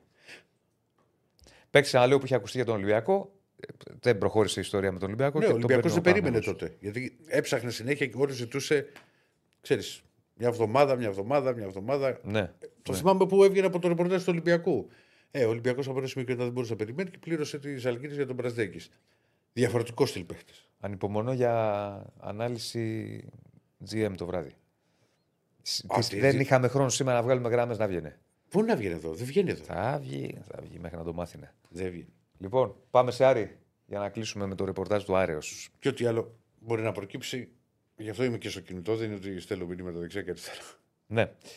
Πάμε, Πάμε, Άρης. Γιαννάρα. Πάμε. Καλώς τον.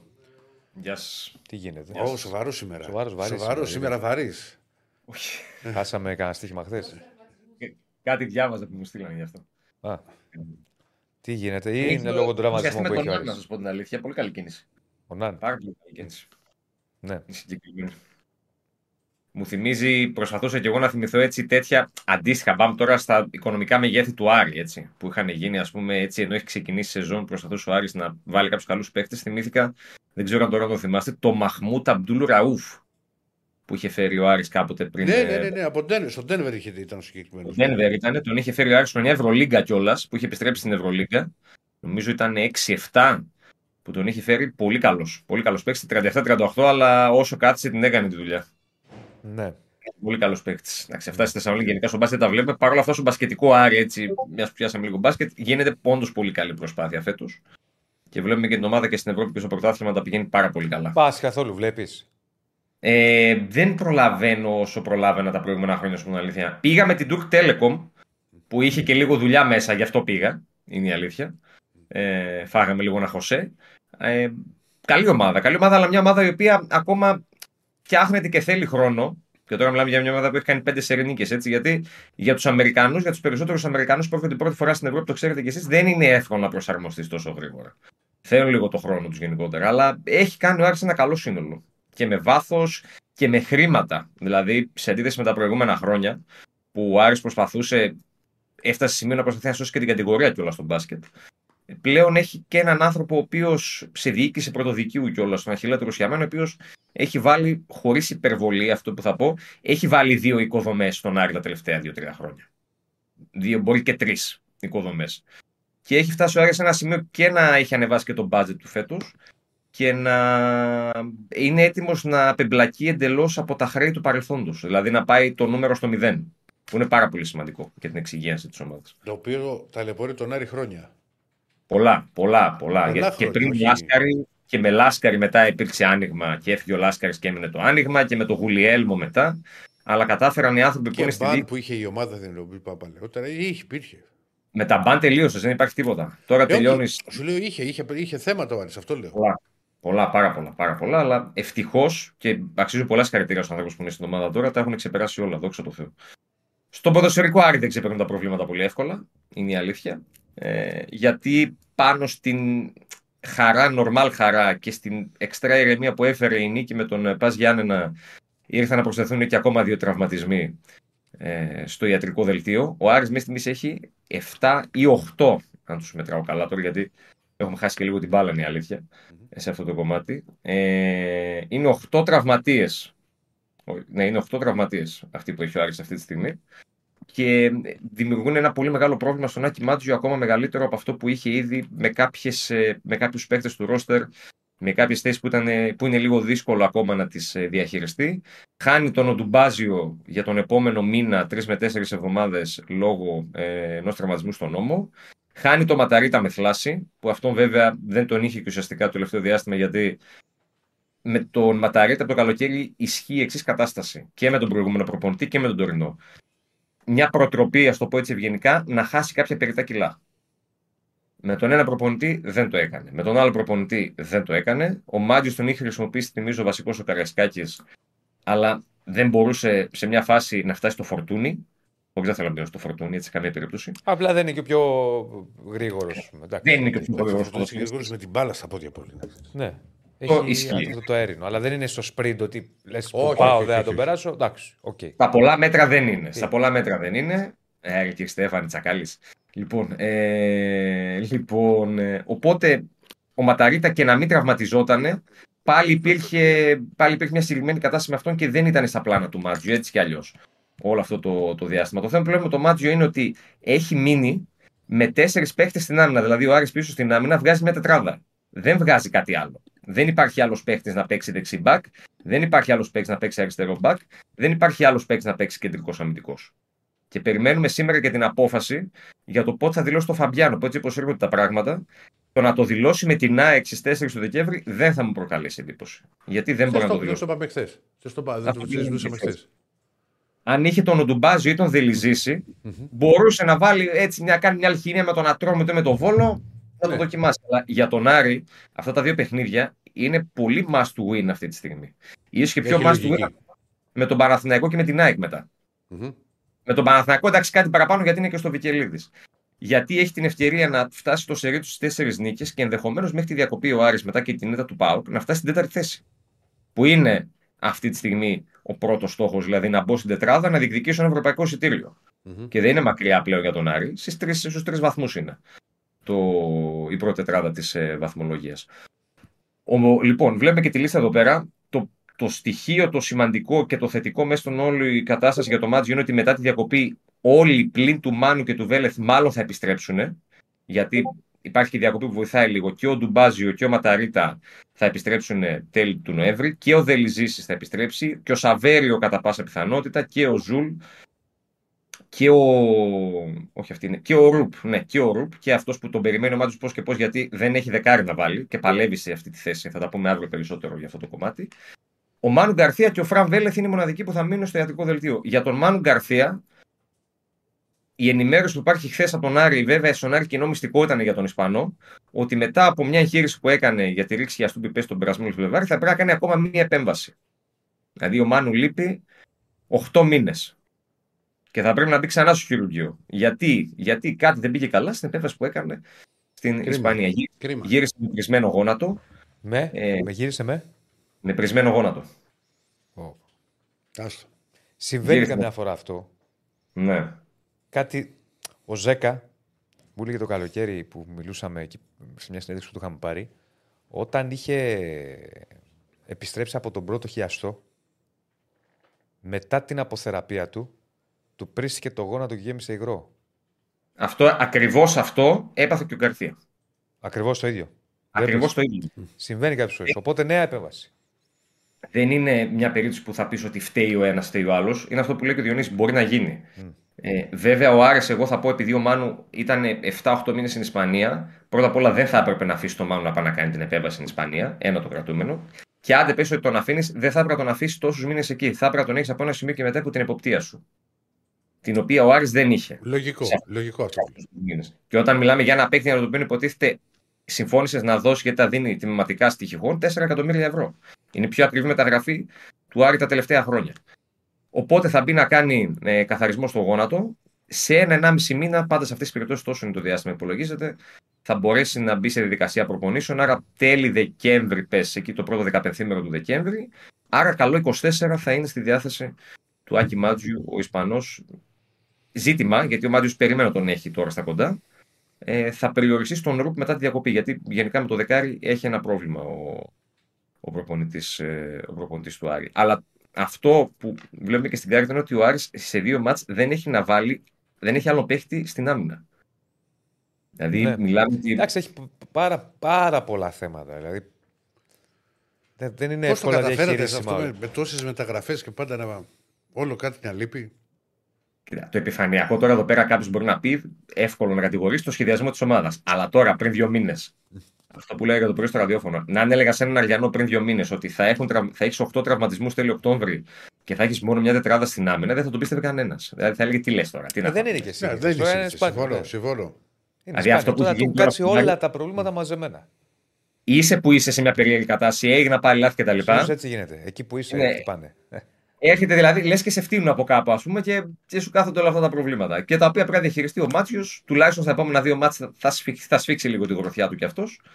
Να τα πάρει ο Άρης με τον Ατρόμητο και τον Βόλο και να πάει με, με ηρεμία και ενδεχομένως, αν όχι στην τέταρτη θέση, και κοντά, στη- ακόμα πιο κοντά στην τέταρτη θέση στην, στη διακοπή, που θα βοηθήσει και τον Άρη πολύ στο κομμάτι της ψυχολογίας του, αν το πετύχει αυτό μέχρι τα μέσα του Νοέμβρη. Μάλιστα. Μάλιστα. Κάτι άλλο, αγαπητέ; Αυτά η ομάδα επέστρεψε σήμερα στις προπονήσεις. Εντάξει, ψιλοχαλαρά σήμερα η προπόνηση. Από αύριο θα αρχίσει να ανεβάζει ρυθμούς για το μάτι με τον Ατρόμητο. Επενδυτικά, συμπεκτικά βασικά, για να χρησιμοποιήσω την πιο σωστή λέξη, δεν έχει κάτι ακόμα. Δεν προκύπτει κάτι ακόμα από τον Άρη τελευταία μέρα του, του Οκτώβρου. Οπότε περιμένουμε αρχές Νοέμβρη τα σπουδαία πλέον σε αυτό το κομμάτι, αν θα υπάρξει κάτι τελικά. Φορ, Στο εδώ κομμάτι. με- μέχρι μέχρι άλλη Φορ θα πάρει ο Άρης. Μας έρχεται μήνυμα συνέχεια. Φορ θα πάρει ο Άρης, Φορ θα πάρει ο Θα Άρης. πάρει ο Άρης τον Ιανουάριο. Θα πάρει, ε. Για Είσαι να, πάει να, σίγουρος αυτή πάρει, τη φορά. για να πάρει την πρόκριση, Είσαι σίγουρο τώρα θα το, θα το κάνουμε; για να πάρει την πρόκριση με την ΑΕΚ, κύριε Στέφανε, 10 του, του μήνα. Το κατάλαβες ότι ρωτάει ο κ. Στέφανος. Ε, για να πάρει την πρόκριση 10 του μήνα. Γατώνει ο Νίκος. Θες τίποτα φανελάκια να σου στείλω ψυχούλα μου, γιατί κουράζει πάρα πολύ. Άμα είναι τα έχεις τρώσει 7 φορέ. Θα σου στείλω τίποτα άλλο. Δεν το καταλάβω. Να το σκουπίσουμε τον υδρότα. Ψυχούλα μου. Μου έχουν πέσει πάρα πολλά, λέει. Ε, μη- μη- δεν μπορώ, μου έχουν πέσει πάρα πολλά. Τώρα δεις τι έχει να γίνει. Θα σου, πέ- τα διπλάσια θα σου πέσουν. Εγώ θα πω ότι Έκανε ο- και το ρεπόρτερ, θε. Ωραίος. Ο Άρης, Ναι. με βάση τον σύ- το σύνθημα των φιλάθλων του, Ναι. επισκέπτεται πολύ συχνά τον γιατρό. Για τους τραυματισμούς το λες. Για τους τραυματισμούς. Α, μάλιστα. Εντάξει. Το σύνθημα λέει για τον τρελογιατρό, βέβαια, τον οποίο χρειαζόμαστε μια φορά είναι η αλήθεια. Κα- Αλήθεια είναι και αυτό. Αλλά ναι, και έναν ορθοπαιδικό το χρειαζόμαστε αυτή την περίοδο. Η αλήθεια είναι αυτή. Μάλιστα. Εντάξει, φίλε. Να είσαι καλά, Νίκο. Έγινε Να είστε Νίκο, να καλά. είσαι καλά. Αυτά και από τον Νίκο Παπαδόπουλο και το ρεπορτάζ του Άρη. Θα το ξαναπούμε γιατί στέλνετε μήνυματα. Το μεταδώσαμε προηγουμένως. Ανακοινώθηκε. Αμέσως το σειρά του Νιονιού. Ναι, ανακοινώθηκε από τον Δημήτρη Γιακόπουλο Κέντρικ Ναν. Όχι. Ε, εντάξει. Ε, ναι. Ε, καλό, Οκ. είναι από εκεί το θα το πάνε. Τι. Ναι, ναι. Από το Δημήτρη Γιαννακόπουλο Κέντρικ Ναν είναι στον Παναθηναϊκό. Λοιπόν, αυτά κύριοι και κυρίες. Να, εδώ το βλέπουμε. Επί του πιεστηρίου. Επί του πιεστηρίου, ναι. Έτσι σουτάρει. Ναι. Σουτάρει μετά από τρίπλα. Είχε κάνει μια με πολύ καλή σεζόν τώρα. Αν τα θυμάμαι τώρα. Είχε 15 πόντους μέσο όρο. Πριν τραυματιστεί, ε. Ναι. Κάτι είχε ένα. Και ήταν, ξέρεις, από τους παίκτες που θεωρούσε ότι θα βρει ένα συμβόλαιο, ξέρεις, στο, στο NBA. Ότι θα βρίσκει. Ναι. Έλα. Ε, τον πήρατε. Θα το βρει. Ναι, εντάξει. Θα τα δούμε όλα στο παρκέ που λένε. Εντάξει, μπορεί να κατεβάσει και την μπαλά, δεν ήξερε ο Άσος Άσος. Ναι. Αυτό. Πολλά μηνύματα, οκ. Ναι, ο, ο ειδικός θέλει τον Πάρις Λι. Τι να κάνουμε τώρα. Άλλοι είναι ειδικοί και άλλοι οι μη ειδικοί. λοιπόν, αυτά. Ήθελα και εγώ στην ΑΕΚ. Ποιον, τον Αν. Τον Πάρις Λι. Τον Πάρις Λι. Οκ. Λοιπόν. Αυτά. Να είστε καλά, Να είστε ευχαριστούμε καλά, πάρα να είστε πολύ. καλά. Like στο βίντεο, subscribe στο κανάλι. Θα τα πούμε με πολύ πολύ ρεπορτάζ και άλλα πραγματάκια θα τα δείτε. Χαίρετε.